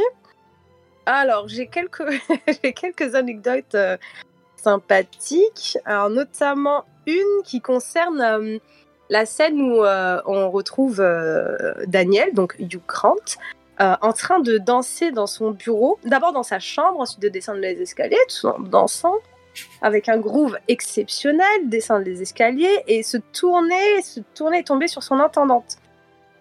Il ne comprenait pas l'objectif et l'utilité de la scène. Je ne comprends pas cet enfant, c'est incroyable. En même temps, on comprend. hein. C'est un peu étrange. T'imagines le premier ministre en train de faire ça chez lui. Mais tout le monde est humain, voyons donc, la musique, ça fait du bien pour décompresser. En plus, on... juste avant, il était, voilà, il a vécu beaucoup de choses, il était un peu fatigué. Et... Qui ne fait pas ça, franchement Non, on moi je suis d'accord. Ah, Même Emmanuel Macron le fait. C'est un classique du cinéma en plus. Il n'y a pas longtemps, on a vu Cassec ou Blanquer qu'on a vu en train de danser avec des jeunes. Voilà, chill. C'est bon. Donc, j'enchaîne sur mes anecdotes. Enfin, on s'est compris. Euh, pour info, les panneaux écrits, euh, ceux de Marc quand il va voir Juliette, c'est euh, Andrew Lincoln qui les a écrits parce qu'il a proposé de filer un coup de main. Donc, c'est son écriture. Il écrit bien. Waouh! Franchement, ça devrait être une typo sur, sur Word. Parce que j'aime trop le style. Moi qui aime la qui s'appelle Grinch, tu sais, où en fait, tu, tu- mec étrange, tu sais. de fou. Et euh, c'est vrai que comme j'aime bien la calligraphie, voilà, moi, je, voilà, je suis un peu bizarre comme meuf. Euh, ouais, non, j'ai j'ai bien. Quand j'ai su que c'était lui, je suis oh, alors un peu plus sexy, quoi. On Ça des lettres harceleur, euh, harceleur sur, euh, sur Word, la- le nom de Et la moi, il me laisse des lettres d'amour où il me harcèle, il n'y a pas de problème. Je vois son écriture, ouais, très bien, très bien. Et vous savez quand même que c'est le héros de Walking Dead, Oui, Andrew tout à fait. Lincoln. Tout à fait, j'allais le dire. Mais tu m'as coupé. euh, Pardon, pardon. Non, je plaisante, j'allais pas le dire, mais euh, c'est vrai que j'avais vu l'info. Noté quelque part. Tout à fait. En fait, tu sais, euh, en gros, Bill Nighy, donc le, le vieux musicien là, Hmm? il chante un morceau qui s'appelle Christmas is all around. Et en Oui. fait, c'est une reprise de Love is all around de Wet Wet Wet, donc de quatre mariages en enterrement. Ça a une- En fait, c'est une blague de Curtis sur l'histoire de la chanson de Wet Wet Wet, qui est devenue un carton.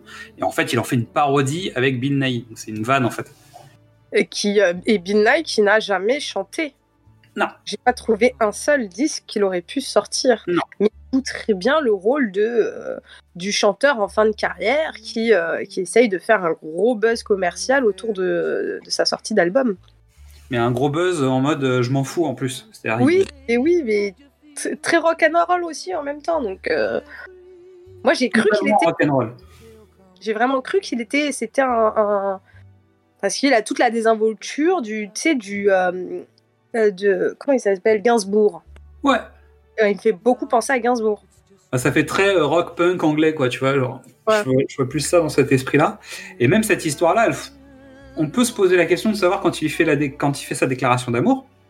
oui il fait La une question, jusqu'à quel niveau ça s'arrête, sa déclaration. Est-ce que c'est une vraie déclaration profonde ou pas? Est-ce que c'est une déclaration d'amour? Est-ce que c'est une déclaration d'amitié? Est-ce que c'est un constat? Euh, Tu vois euh, Oui.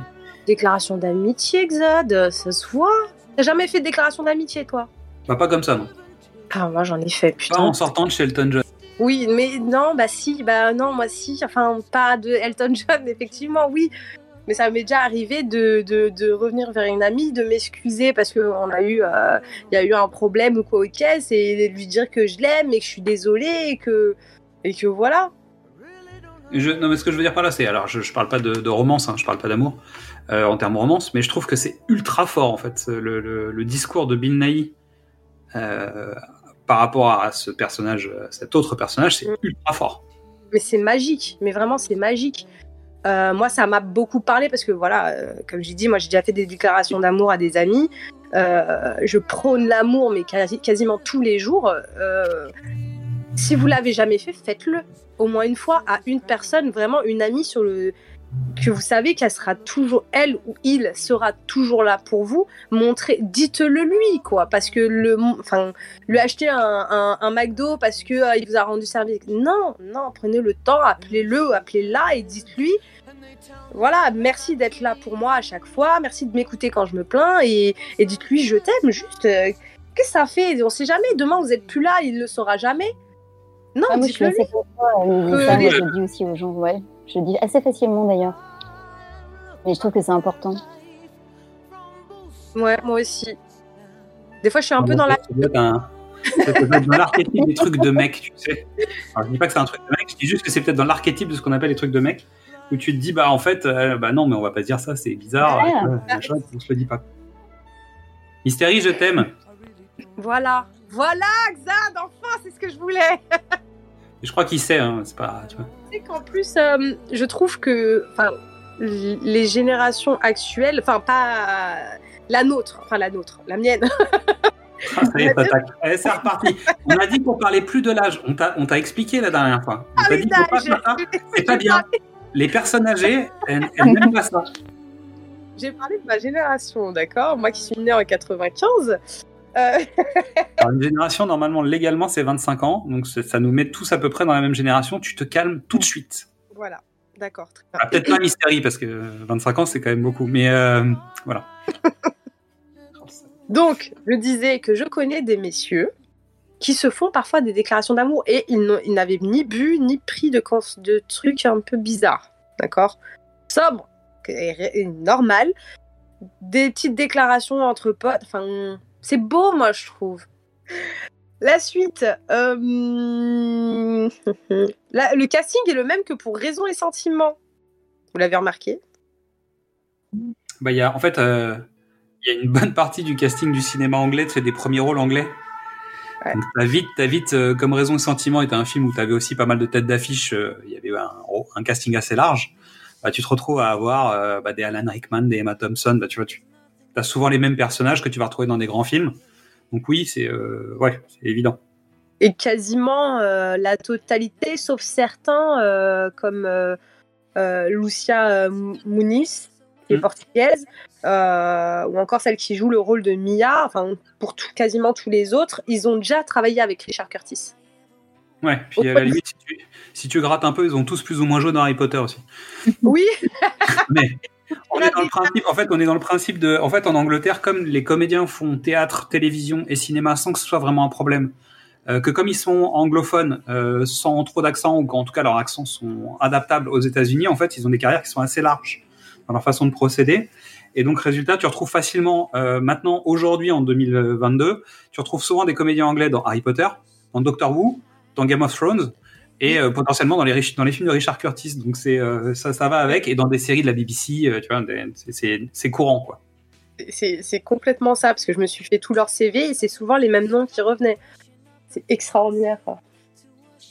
Donc pour les, hum, oui, pour les anecdotes et mes petites notes, c'est tout pour moi. Hum, Je drop le mic et je pense que Xad, tu vas récupérer parce que je sais que tu as deux belles histoires sur euh, les scènes coupées. De- Tu t'as déjà un peu spoilé, mais euh, Ouais, j'en ai parlé un petit peu. ouais, go ahead.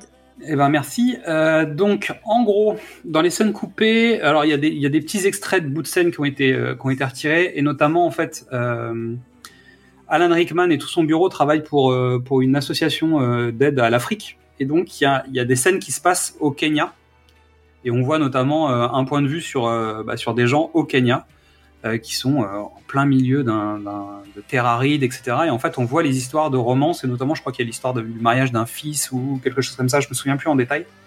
Mais ce qui veut dire qu'en plus, par rapport à la conversation qu'on avait, il y avait en plus cette histoire-là qui ouvrait, notamment sur le contraste entre ces Anglais qui sont quand même plutôt tous relativement fortunés, ou en tout cas qui ont tous des vies plutôt à l'aise, euh, et on sait que Londres, c'est une ville qui est quand même chère, donc c'est des gens qui ont des, des statuts sociaux qui sont plutôt euh, élevés, avec ces gens au Kenya où en fait tu sens qu'ils sont démunis, ils vivent dans des, dans des maisons euh, nomades ou quasiment nomades. Donc résultat, c'était assez rigolo d'avoir euh, cette scène-là, mais bon, c'est vrai qu'elle elle rentre moins dans le cercle global de ce que raconte Richard Curtis sur les autres histoires, et c'était plus difficile de les croiser en fait avec les, euh, avec les personnages. Donc tu sens le truc un peu forcé euh, dans, dans le truc, donc ça marche. Euh, il y a une autre situation, en fait, là, à un moment, en fait, euh, Emma Thompson prend la parole avant le spectacle des enfants de Noël, le fameux spectacle où sa fille est en homard, je crois, Euh, et là où en fait, euh, bah, Hugh Grant va, va se faire va se faire attraper, Euh, et notamment, elle, elle, euh, elle fait une déclaration à la professeure de ses enfants en disant qu'elle avait eu une année compliquée, etc. Et en fait, il y avait des séquences où tu découvrais euh, chez elle, donc cette personne, euh, qui allait voir sa partenaire de vie qui s'appelle Géraldine, euh, et elle lui racontait euh, des petites anecdotes que un des enfants d'Emma Thompson avait eu euh, auprès d'elle à l'école. Donc scène qui avait été coupée parce qu'elle était trop longue. Donc ce qui veut dire que comme tu avais coupé cette scène, bah, en fait tu pouvais plus utiliser cette anecdote dans ce cadre-là. Et donc finalement tu pouvais pas utiliser ce personnage donc de Géraldine qui est la donc la partenaire et qui se retrouve dans un lit en fait et qui est euh, on, on voit qu'elle a un, un bandeau dans les cheveux. Donc t'imagines bien que elle est malade. T'imagines bien que c'est sans doute le cancer, parce que c'est souvent comme ça que tu représentes visuellement le, cancer. Et en fait, tu découvres à cette fête de fin d'année que cette femme est décédée dans l'année. Et donc, on parle de la maîtresse en disant elle a eu une année difficile et on, la remercie beaucoup d'avoir mis autant d'énergie, etc. Et ça faisait un rapport avec euh, cette histoire-là. Et dans les autres choses un peu, euh, donc un peu plus souriantes, en fait, le personnage de Rowan Atkinson, donc qui, euh, Mr Bean, qui est le, le vendeur du magasin qui met des heures à faire le paquet cadeau pour que Alan Rickman finalement se fasse gauler par sa femme au moment où il va acheter un cadeau pour sa potentielle maîtresse, parce que c'est même pas sa maîtresse en fait. Non, même pas. mais même pas. Mais le fait d'aller lui faire un cadeau alors qu'elle l'a réclamé fait que tu passes un peu la barrière. Ouais. Ben, en fait, euh, au départ, on imaginait que c'était. euh, Il y, y a une théorie en tout cas, alors je sais pas si c'est la vraie théorie, etc. Que en fait, Rowan Atkinson une sorte d'ange. Dans, dans la version initiale du, du scénario, en fait, c'est une sorte d'ange qui vient et qui, qui est là pour intervenir.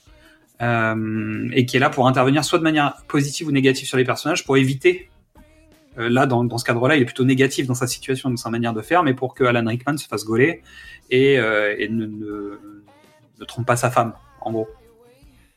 Voilà, pour les petites anecdotes. Plus plein de petits bouts de scène, et notamment, il y a pas mal de choses qui ont été rabotées en fait dans la scène de la course à l'aéroport, parce que le petit garçon Samy, en fait, dans l'histoire, il est gymnaste. Et donc, il y a des moments où il fait, euh, il fait de la barre asymétrique dans l'aéroport pour échapper à ses poursuivants. Ça faisait un peu beaucoup, quoi. Déjà que la scène est un peu, euh, un peu, Bah alors, un, un le peu tirée par les cheveux, et notamment Rowan Atkinson apparaît aussi. C'est lui qui permet à cet enfant de pouvoir passer les barrières. Ah oui, c'est vrai.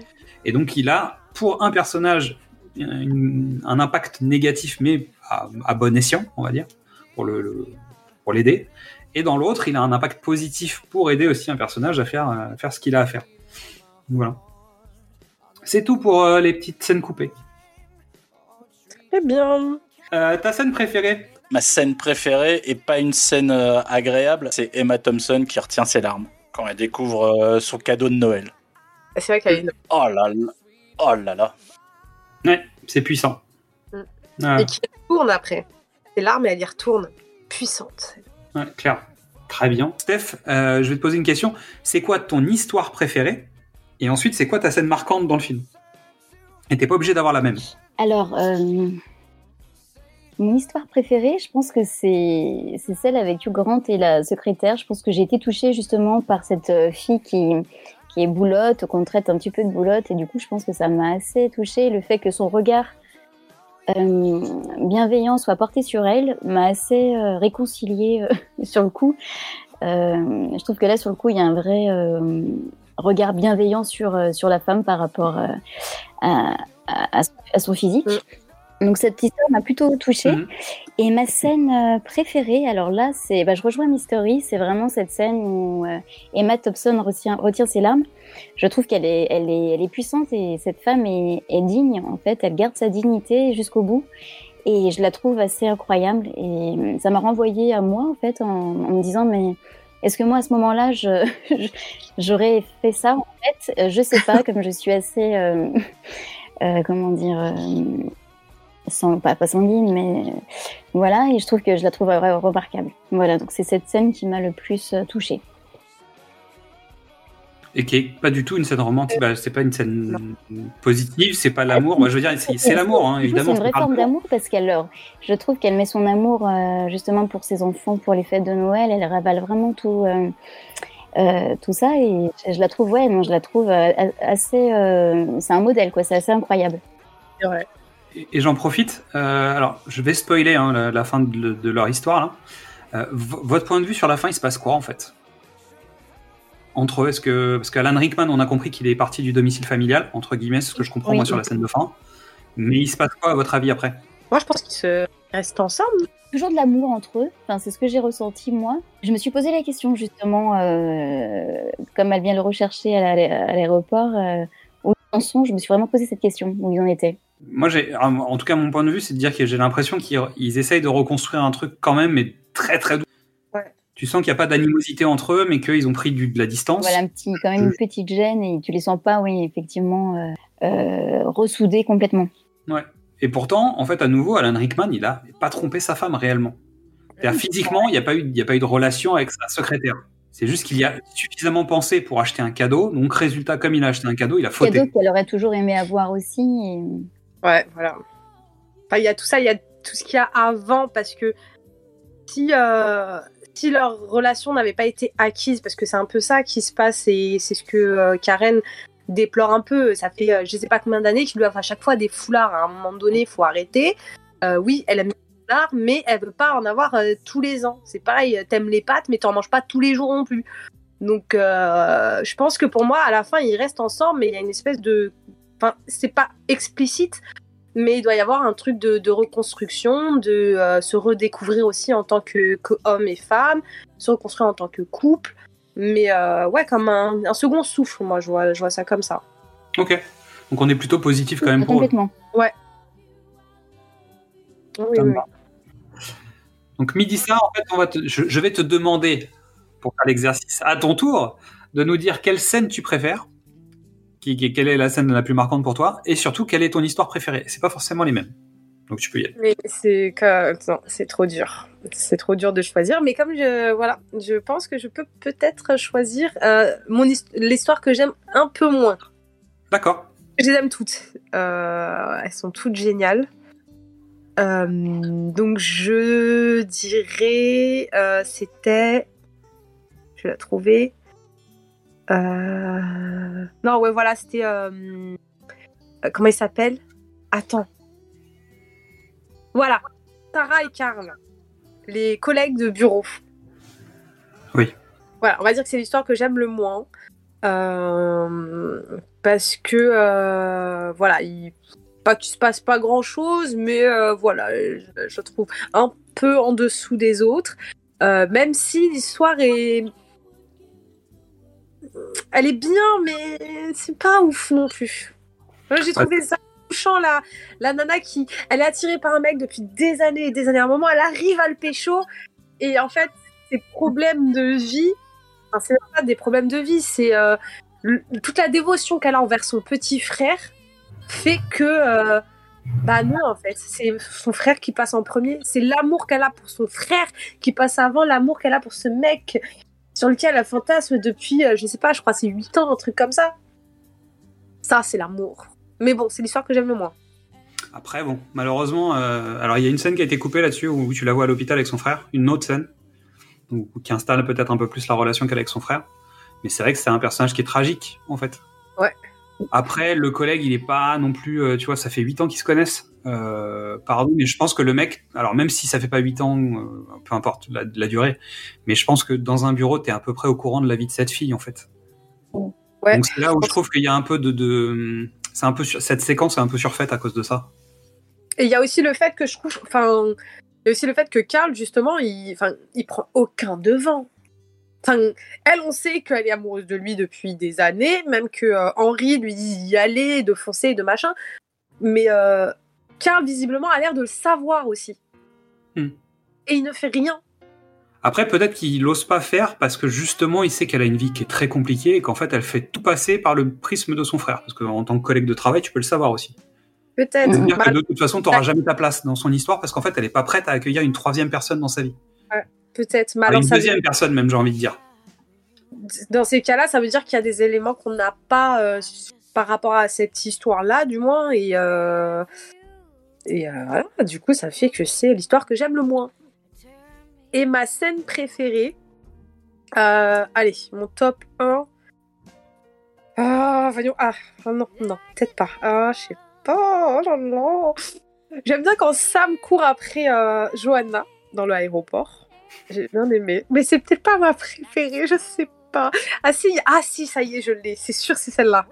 Euh, faut savoir que je suis capverdienne, d'accord? Donc, euh, au pays colonisé par les Portugais. Donc, euh, voilà, le- les Portugais et nous, on est un peu euh, pas de la même famille, mais voilà, on se connaît. et Jamie Bennett et Aurélia, euh, la scène de la demande en mariage. Ah là là là là là là. Je veux la même, d'accord? Je veux que ma famille soit là. Je veux que toute ma famille soit là et que le mec il me demande en mariage et que toute ma famille dans ma langue maternelle me dise mais vas-y regarde sa tête. T'es sûr tu veux l'épouser Moi je le prends. si tu veux. Je veux ça. je veux ça.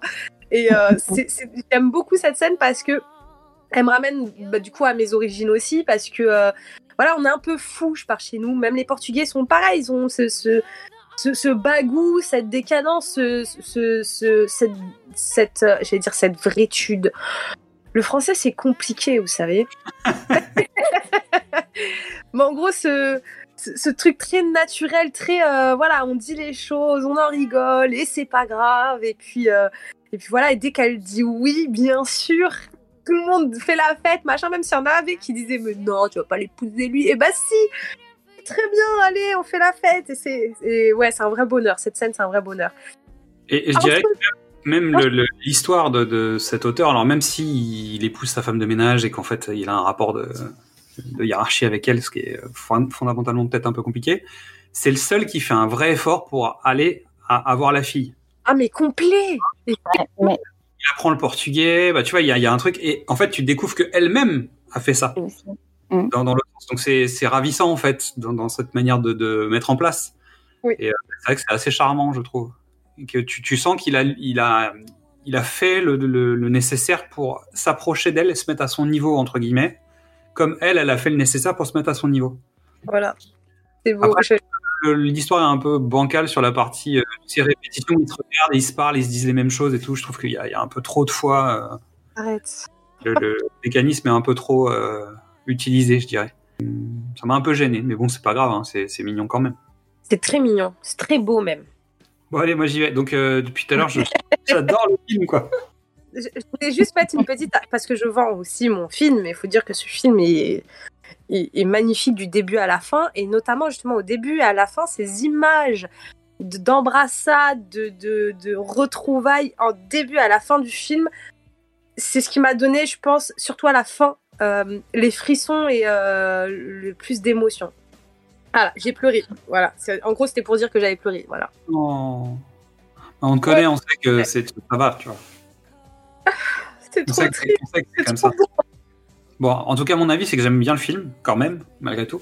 Euh, même si je vois toutes les, toutes les faiblesses des différentes histoires quand tu commences à les découper, tu t'en fiches quand tu regardes le film, c'est-à-dire tu pars dans l'histoire, et voilà. Euh, pour moi, la meilleure histoire, je pense que c'est celle de Bill Nighy, mais parce qu'il me fait mourir de rire tellement il est, euh, il est anglais, tu vois, jusqu'au bout des doigts, c'est-à-dire c'est un, connard égocentrique et machin, et qu'en même temps, euh, il a aucune limite, donc il me fait mourir de rire, et il revient à plein de moments. Et en fait, notamment, il aide le petit garçon à l'aéroport, parce qu'en fait, s'il se met pas tout nu sur le plateau de télé, en fait, le petit garçon vrai. peut pas, peut pas vivre son truc. Donc, je trouve qu'en plus, il est vraiment imbriqué à plein d'endroits et il sert à plein de petits moments. Euh, même si sa déclaration d'amour euh, à son, à son manager est, est chouette. Euh, ma scène préférée, j'allais j'allais dire le- le- la déclaration de la demande en mariage, en fait. Donc, je suis d'accord avec toi.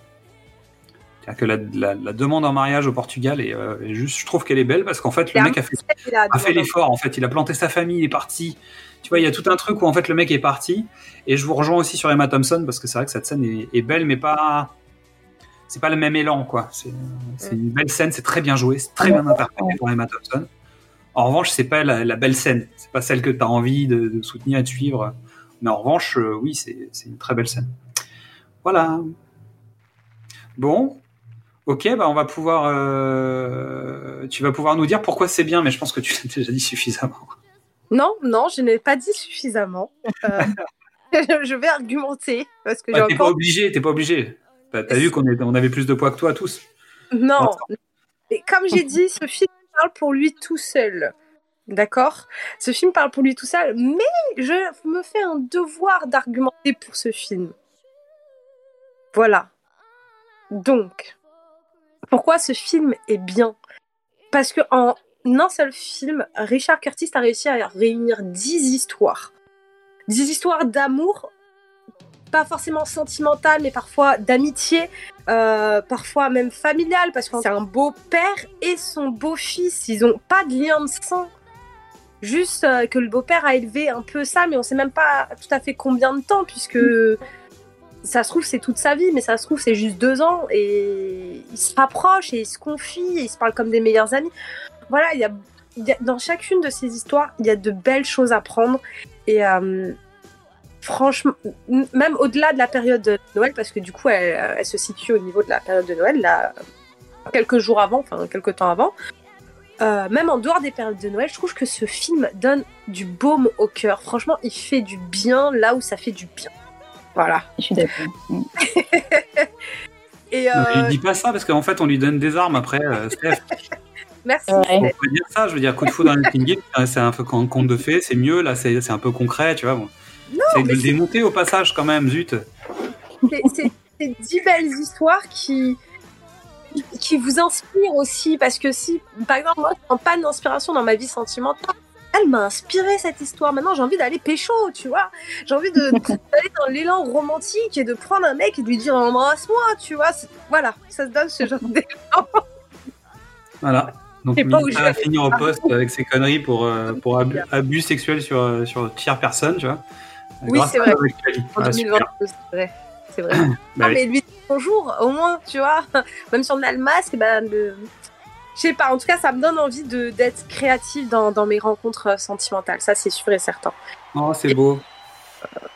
et, euh, et je pense que c'est un film que je vais revoir cette année je pense je sais pas quand mais je pense que c'est le, le, le genre de film qui peut se retrouver dans mon répertoire euh, de films à voir quand c'est euh, quand t'as envie d'un peu de un peu de film romantique un peu de baume au cœur voilà Steph, elle l'a bien défendu ou pas? Ah, complètement. Oui, oui. Je... je rejoins complètement. Hmm. Ok. Euh, Il y a une suite? À Love Actually, sortie Oui. en 2017, Red Nose Day Actually. Donc à nouveau, on en a parlé tout à l'heure. hein. Oui. C'est le même principe, c'est le Red Nose Day, où en fait ils ont fait une sorte de, de co-réalisation euh, sur une fausse suite de Love Actually, à savoir euh, un peu le principe de ce qu'ils ont fait sur Quatre mariages en enterrement euh, deux ans après. Voilà, nous allons attaquer le dernier film de cette sélection avec Mystery qui va nous parler de Il était temps. Alors, About Time, c'est le meilleur film de Richard Curtis pour moi parce que j'ai l'âge d'apprécier ce film-là. About Time est l'histoire d'un jeune homme qui apprend par son père qu'il a la capacité de revenir dans le passé. Autant de fois qu'il veut, autant de temps qu'il veut. Il n'y a pas de règle très précise. On lui dit juste, tu vas dans un, tu t'isoles et puis tu peux revenir en arrière. Et ça s'arrête là. Et on n'est pas dans les paradoxes temporels de Retour vers le futur ou Terminator 2. euh, on est dans cette euh, légèreté et simplicité euh, façon la traversée du temps de Mamoru Osada. Voilà, ça marche, terminé. Et c'est un moyen de revenir en arrière, de, euh, de parler des regrets, des choix, des choses qu'on devrait faire, qu'on qu'on aurait dû faire, et de s'imposer aussi des responsabilités, de prendre ses responsabilités. Voilà. Ça commence comme une comédie romantique, mais en fait, là où Notting Hill et euh, Quatre mariages s'arrêtaient, en fait, on arrive juste à la moitié du film et on continue. Parce que l'amour, euh, le couple, ça a des répercussions, ça a du, sens. Et une fois que ton arc euh, de Hugh Grant s'arrête et il quitte euh, ses amis et ses parents et son entourage pour fonder lui-même une famille, About Time poursuit. C'est-à-dire qu'il dit voilà, maintenant c'est ma famille. D'une autre manière, je me retourne vers, vers ma propre famille, vers mes propres parents, vers mes liens aux autres. Parce que en étant couple puis parent, la, la valeur gagne. On peut revenir en arrière, on peut revisiter tout ça. C'est un film que je trouve hyper touchant parce que, en plus de cette histoire d'amour avec Rachel McAdams, il y a une histoire avec son père qui est très inspirée de l'histoire de Richard Curtis avec son père. Euh, le père de Richard jouait au ping-pong tout le temps. Voilà. Et il, et il bouquinait tout le temps. Donc, euh, oui, oui, c'est c'est un film qui va au-delà de la comédie romantique euh, comme les précédents. Première fois avec le film, toi tu l'as euh, tu l'as vu quand pour la première fois? Cinéma. Ok. Les filles, vous l'aviez déjà vu le film? Justement, moi, pas du tout. Donc, comme je dis, il était temps que je le voie, mais euh, c'est ce que je l'ai, je l'ai regardé en fait euh, cette semaine. Et j'ai été agréablement surprise. Comme disait Mister Me, j'ai découvert un film avec beaucoup plus de maturité et on part vraiment dans autre chose au- au-delà de, de la comédie romantique. Donc, j'ai été ouais, vraiment agréablement surprise et j'ai été complètement embarquée euh, par ce film. Midi ça Je suis la mauvaise du groupe parce que je l'ai pas regardé. Eh ben bravo, ok, ben on va, on va te couper. Non, jamais. Bah, je te, on te le conseille en tout cas. Non mais je comprends, tu Ouais, regardes que, que le film que tu sortir, défends hein. parce que comme ça les autres... Non non mais comme ça, euh, tu vois, les autres euh, forcément auront, auront beaucoup plus d'arguments euh, pour défendre les autres films, donc, dont le tien évidemment. Le mien est le meilleur, c'est pour ça que je me suis dit, ah là, moi je suis restée sur un, je suis restée fixée et j'ai pas voulu aller voir la, la concurrence, forcément. Ouais, on voit la, bonne- la bonne foi quoi. La- L'argument est nul ou pas? Complètement. Mais c'est pas grave, on va faire avec. Je l'aurais utilisé aussi, donc euh, je, dis, je dis bien. Bravo. Donc on, on te félicite pour ta mauvaise foi et ton, et ton mauvais travail de dernière minute. Bah, moi je l'ai vu, euh, bah, je crois que c'est toi qui me l'as conseillé en fait, Mystery. Il me semble. C'est un des Curtis que j'avais pas vu parce que moi j'en étais évidemment resté aux comédies romantiques, etc. Et Good Morning England. Et en fait je l'ai fini par le regarder euh, parce que tu me l'as conseillé. Euh, donc évidemment, bah là je l'ai revu pour préparer l'émission. Et euh, évidemment j'ai fini encore en larmes euh, comme euh, c'était arrivé la première fois aussi. Mais pour moi c'est pas du tout une comédie romantique. Hein. C'est pas c'est pas ça qui est intéressant. C'est plutôt la deuxième partie du film et je rejoins complètement l'avis. Oui c'est un film sur la maturité. Je pense qu'il avait un peu clôturé toutes ses envies de comédie romantique ou en tout cas les envies qu'on lui avait données de comédie romantique avec Love Actually. Il avait fait tout ce qu'il avait à faire. Et après, il a commencé à parler plutôt de lui. Je pense que c'est son film ultra perso. Ouais, après, c'est un film que tu écris pas à 25 ans ou à 30 ans. euh, Tu vois, il Non, faut du de- recul, il faut un peu d'étape. il faut avoir, il faut avoir digéré la vie, il faut avoir perdu des proches, il faut avoir vécu euh, des drames, des accidents. Après, tu peux l'avoir vécu tout ça à 25 ans, mais je le souhaite à personne. Tu vois, c'est un, un film qui s'apprécie plus tu vieillis. C'est sûr. Bah, plus, plus tu le comprends, le, le personnage principal et le père, c'est-à-dire les deux. Tu besoin de comprendre le personnage principal, euh, Tim, c'est ça, et le père. Pour pouvoir vraiment apprécier le film, je pense que c'est important d'avoir les deux, les deux facettes. Et puis, en fait, c'est euh, les, les quatre films dont on va parler, c'est des films de, de période. C'est-à-dire que quand tu es jeune, comme je l'étais moi, et que tu regardes quatre mariages en enterrement à 20 ans, tu te projettes sur euh, ce groupe d'amis qui ont 25, 30 et qui commencent à, à s'approcher. Notting Hill, ils ont tous 35, 40 ans, euh, ils ont des casseroles au cul et euh, moi-même j'avais, tu vois, 30 ans, j'avais mes premiers mes premiers chagrins, mes premiers échecs et euh, l'incertitude. About Time, on est devenu parents, on a des enfants, on a des proches qui vieillissent, qui tombent malades, qui décèdent. C'est des. En fait, dans la chronologie, il écrit des films chrono qui vont bien. Il parle, de, il parle de sa période de vie en fait, mais euh, donc il se rapproche de ce qu'il connaît, évidemment.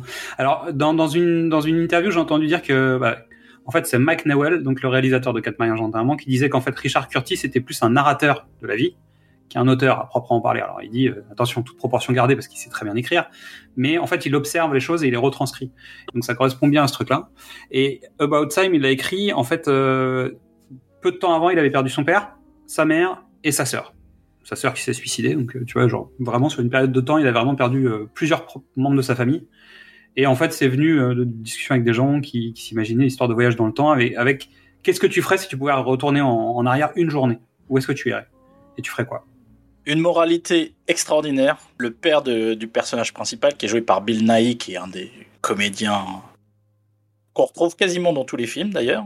Oui. Dans Love Actually, euh, où il joue le Il dans- rocker. En fait, il est dans Love Actually, il est dans Good Morning England, mais en, en Ah, revanche, il n'était pas là sur Morning. quatre mariages et il n'était pas sur euh, Coup de foudre.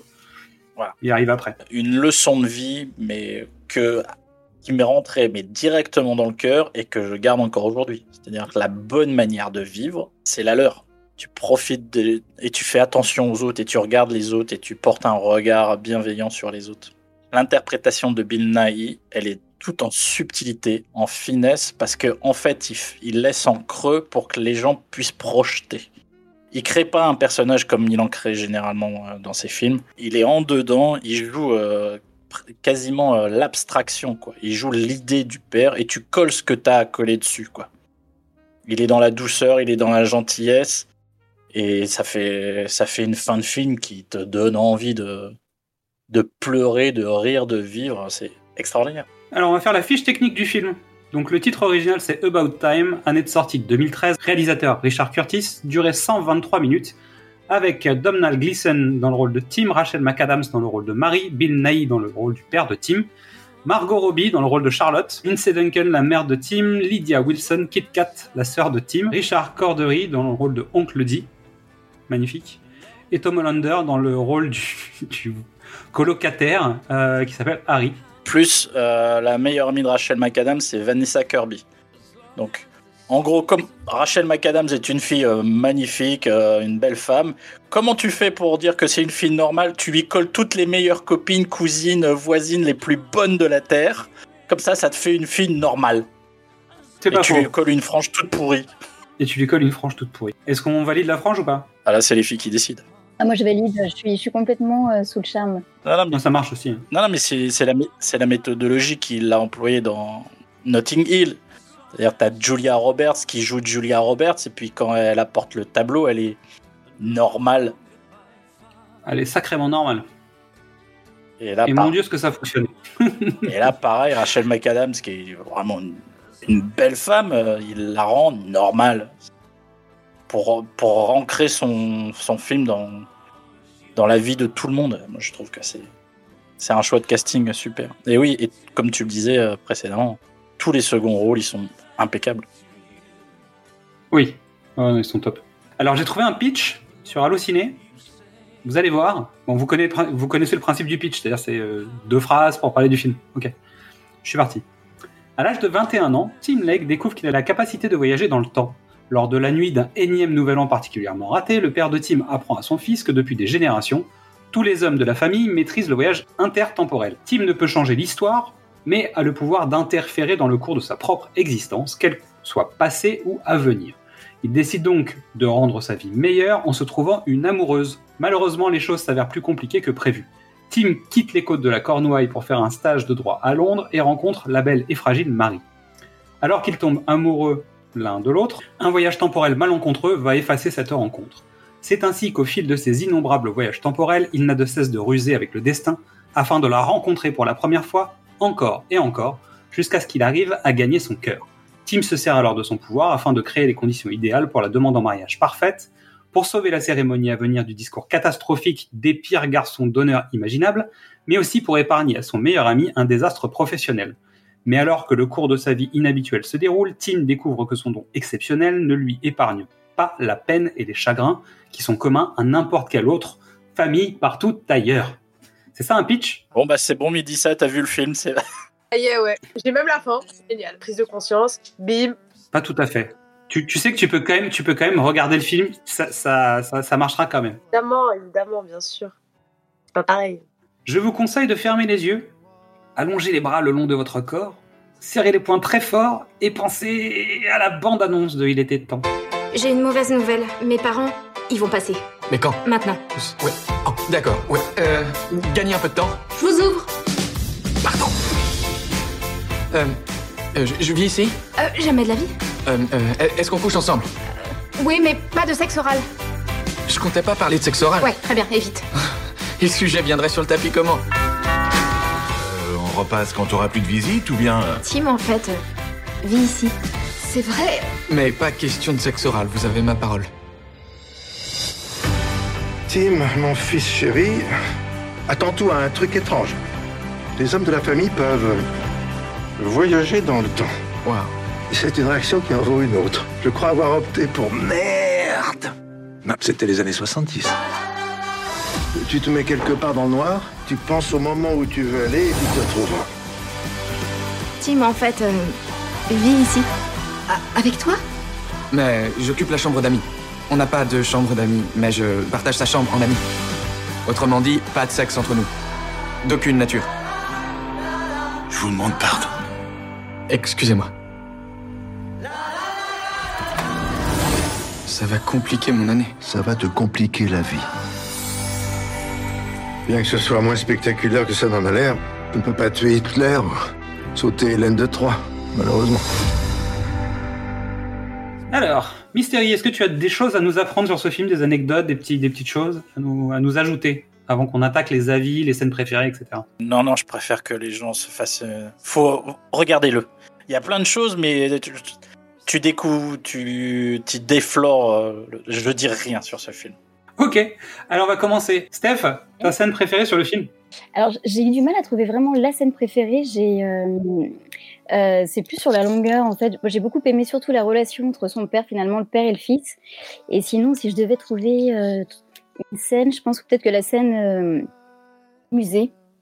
Voilà, quand il la retrouve, alors tout est effacé, leur rencontre, le charme un petit peu de cette nouvelle rencontre et tout ce qui va découler de, de ça.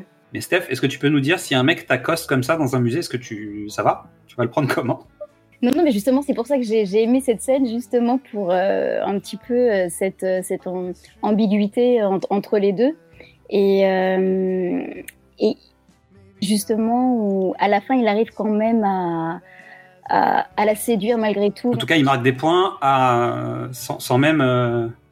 Voilà, c'est on n'ira pas plus loin dans la scène pour expliquer ce qui se passe après. Ok, très bien.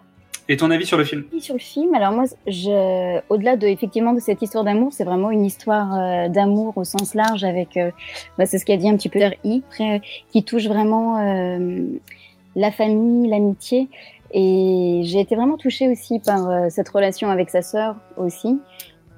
Je trouve que c'est un film vraiment profond. Et c'est, je pense que ce qui m'a vraiment euh, touchée dans ce film et qui aborde vraiment euh, d'autres euh, problématiques et puis euh, toutes ces histoires de choix un petit peu sur notre euh, sur notre destin, qu'est-ce qu'on peut faire, euh, est-ce qu'on peut surpasser ou pas. Enfin, Ouais, je suis d'accord. Mystery, ta scène préférée? Alors, comme Midissa n'a pas vu le film, j'en ai deux scènes préférées. Ma vraie scène préférée, qui est le The, Mo- the Real Motherload, le discours euh, du père au fils euh, pour expliquer euh, comment tu peux profiter au mieux vraiment au fond de ce pouvoir. C'est vraiment un dialogue, euh, comme j'ai dit, qui m'a touché. Et le, la deuxième scène, c'est euh, bah, c'est la scène euh, dans, le, dans le musée où, euh, où Tim découvre que Marie a un nouveau copain et donc il prend tous les renseignements pour, pour essayer de revenir en arrière et couper l'herbe sous le pied de, de la personne. Et c'est très important pour moi parce qu'en fait, c'est une stratégie qu'on retrouve dans Un jour sans fin où Bill Murray Oui. drague la nana. Et je tiens à le préciser parce que t'as deux salopios qui m'ont piqué Un jour sans fin pour les films de l'avant alors que c'est mon film et que j'avais dit que je voulais le faire. Mais tu as deux escrocs qui l'ont fait dans mon dos et donc je me venge aujourd'hui. Je vois pas de qui tu parles. Là non plus.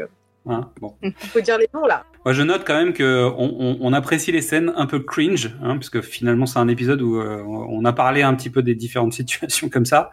Donc je note que personne n'est gêné par le fait que le mec débarque en disant Salut, euh, c'est quoi ton numéro? Ton adresse c'est quoi? Toi t'es toi arrivé à quelle heure à peu près? Euh, Ce qui non, est quand mais même parce que- normalement devrait faire flipper tout le monde autour de la table. hein. On est d'accord, mais moi j'y vois vraiment un hommage à Un jour sans fin. Oui, bah oui. Complètement. Bah surtout avec euh, Andy McDowell qui y avait joué, mais en fait elle avait joué dans Un jour sans fin avant de faire euh, Quatre mariages en enterrement. Mais oui, c'est euh, oui, c'est dans la, la ligne directe. Bon, je te demande pas ton avis sur le film, tu nous l'as donné. Moi, vous avez compris que j'adore ce film, euh, qui, qui me touche personnellement très très fort. Et ma scène préférée, bah, en fait, c'est ah bon, c'est aujourd'hui? Je pense que c'est ma scène préférée. J'en dirai pas plus. Mais la scène se résume à peu près comme ça. Et euh, je reconnais que les relations entre les différents personnages et Bill Nighy, parce que Bill Nighy depuis euh, depuis Love Actually, c'est un comédien que je suis. En fait, je vais voir ses films juste parce qu'il est dans un film, je vais le voir en fait. Pour le coup, c'est vraiment un comédien que j'apprécie, parce qu'il est un peu barré, et que je trouve qu'il a un jeu, même quand il fait à peu près toujours le même rôle, bah, ça marche. Et là, pour le coup, il est vraiment différent, comme tu disais tout à l'heure, Mystery, et ça, ça fonctionne bien. Si tu devais résumer le pourquoi c'est bien, pourquoi c'est bien, euh, il était, il était temps. Parce que ça parle pas seulement de, de la rencontre ou de la conquête, ça parle de la vie entière. C'est un film sur la vie, oh, c'est beau. C'est beau, ouais. ouais, ouais. Bon, maintenant qu'on a parlé des quatre films euh, et que chacun a pu exprimer ses forces, ses faiblesses, ses moments préférés, etc. Euh, Est-ce qu'on fait comme à l'école des fans? On est quand même d'accord que Richard Curtis, quel que soit son film, en fait, c'est cool. C'est vrai. Cool et ça fait du bien. ouais. Hein, donc en fait, pour la Saint-Valentin, finalement, on choisit pas quel film de Richard Curtis on regarde. En fait, on se fait une journée télé et on se tape l'intégrale des films de Richard Curtis. Quoi. Ouais, moi je dirais, ouais. C'est une très bonne idée ça. Je pense que c'est ce que je vais faire pour la Saint-Valentin, tu veux dire 2023 parce qu'on est la Saint-Valentin là. Non, mais je vais me faire ça tout à l'heure, quoi. Ok. En même temps, vous connaissez pas Midi ça, mais euh, ça peut commencer comme ça. C'est-à-dire qu'on commence à une certaine heure à lui parler, et puis en fait, on découvre que elle a fait une nuit blanche, qu'elle a regardé quatre films. Exactement. Et on lui parle le lendemain matin, elle dit non, mais là, moi, je vais me coucher. euh, C'est bon, j'ai j'ai vu mes films de la sélection là. Tout à fait. Donc, euh, bah, donc Midi ça va rattraper le temps. oui, exactement. C'est pas mal, hein Oui. Bah, je vais vous laisser. Si vous avez un petit mot de conclusion, je vous laisse chacune votre tour. Euh, bah moi, c'est vrai que Richard Curtis, pour moi, c'est vraiment une valeur assurée. Et quoi, euh, peu importe les films qu'on regarde, on est, je trouve, toujours euh, content à la fin, on a le sourire et, euh, et on n'est pas déçu parce que c'est des scénarios qui sont quand même assez euh, bien ficelés et, et voilà, qui font du bien. Dis ça. Je dirais pareil. Euh, en cette période où l'amour règne, où euh, les preuves d'amour devraient régner aussi, bon, elles devraient régner tout au long de l'année, on le sait, c'est bon, on a compris. Euh, voilà, dites je t'aime aux gens que vous aimez et, et choisissez Love Actually à regarder ce soir avec votre compagnon. C'est dégueulasse. T'arrives à la fin, tu fais, non, mais regardez quand même Love Actually. Parce que, Pardon, autant pour moi, désolé, je m'emballe. Non, non, mais c'est. T'as peut-être raison. Non, mais je veux dire, tu, tu défends ta paroisse, mais en même temps, il faut commencer par le commencement. Si vous avez qu'un film à regarder, il faut recommencer par quatre mariages en enterrement. Bon, c'est la base. Mais c'est vrai, c'est un le reste, c'est qu'une amélioration, quoi. Bah, en fait, pour faire son propre jugement, faut regarder les quatre. Moi, je dis pour faire son propre jugement, faut regarder les quatre. Donc, faites-vous euh, le, le quatuor en... avec votre compagne. Après, vous en discuterez avec. euh, campagne, compagne ou compagnon, hein, parce que depuis tout à l'heure, dis compagne, mais euh, voilà. Et puis, vous faites votre propre débat et vous verrez que Love Actually, il arrive. euh, oh, et au bout d'un moment, il parle pour lui tout seul, quoi. Bah, donc, rendez-vous rendez-vous auprès de tout le monde sur les réseaux sociaux. Voilà. Hein, comme ça, ils viennent nous donner leur avis sur les quatre films, lequel est le meilleur. Euh, on fera peut-être un sondage dans quelques semaines pour voir qui, qui préfère quoi, et puis on, on verra. On verra qui a gagné finalement. Mais tu verras, c'est ma team qui va gagner. Moi, je suis Team 4 mariage. Maintenant, tu t'organises. Ouais. Je te rappelle Ouais. qu'il y a quand même une émission sur TF1 qui a duré quelques années, qui s'appelle 4 mariages et une lune de miel, et ça, c'est pas pour rien. Oui, mais encore une fois, c'était il y a quelques années, c'est fini ça. Ah, c'est bon. Et, et si je peux avoir un argument contre toi je- actuali- actuellement. Non, non, mais- Ce que je veux dire par là, c'est que Love Actually a aussi lancé les films chorales sur toutes les périodes de vacances américaines de l'année, c'est-à-dire Valentine's Day, euh, Happy New Year, et en général, c'est pas des réussites. Hein. Oui, mais parce que tu peux pas imiter euh, l'original, c'est ça le problème. Hum, Ah oui, bah oui. Hum, dis, d'accord. Allez, on part sur la conclusion de cette émission. Je vais reprendre mon souffle avant. Oui, Donc, merci à toutes et à tous pour votre écoute. Même si vous commencez à connaître la chanson, vous pouvez découvrir ou redécouvrir tous nos formats, du cinéma au top, précédemment sur vos écrans, Qu'est-ce que c'est Bond? Vous pouvez écouter les épisodes des films de l'avant et maintenant des films de l'amant. Nous verrons pour créer des épisodes longs en fonction de vos écoutes, comme nous l'avons fait avec Gremlins en janvier. Pour avoir toutes les informations sur nos nouveaux formats, nos nouveaux épisodes, vous pouvez vous inscrire à la newsletter qui se trouve sur notre page Ocha. Je le répète, le pitch était presque parfait parce qu'en fait on a plein de formats, donc je pense que vous pouvez vous y perdre aussi. Donc nous on s'appelle le pitch était presque parfait.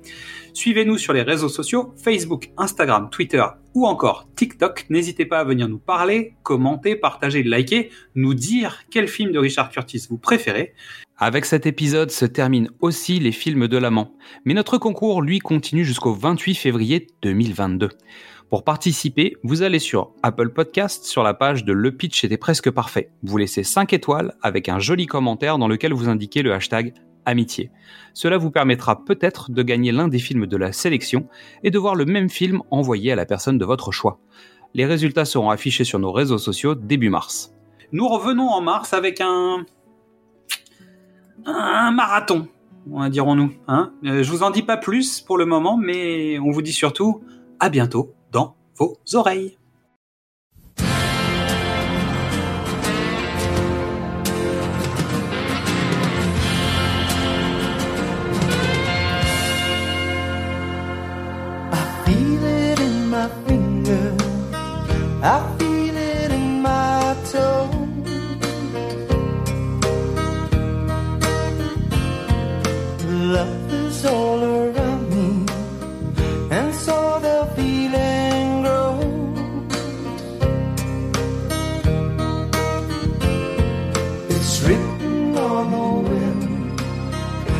every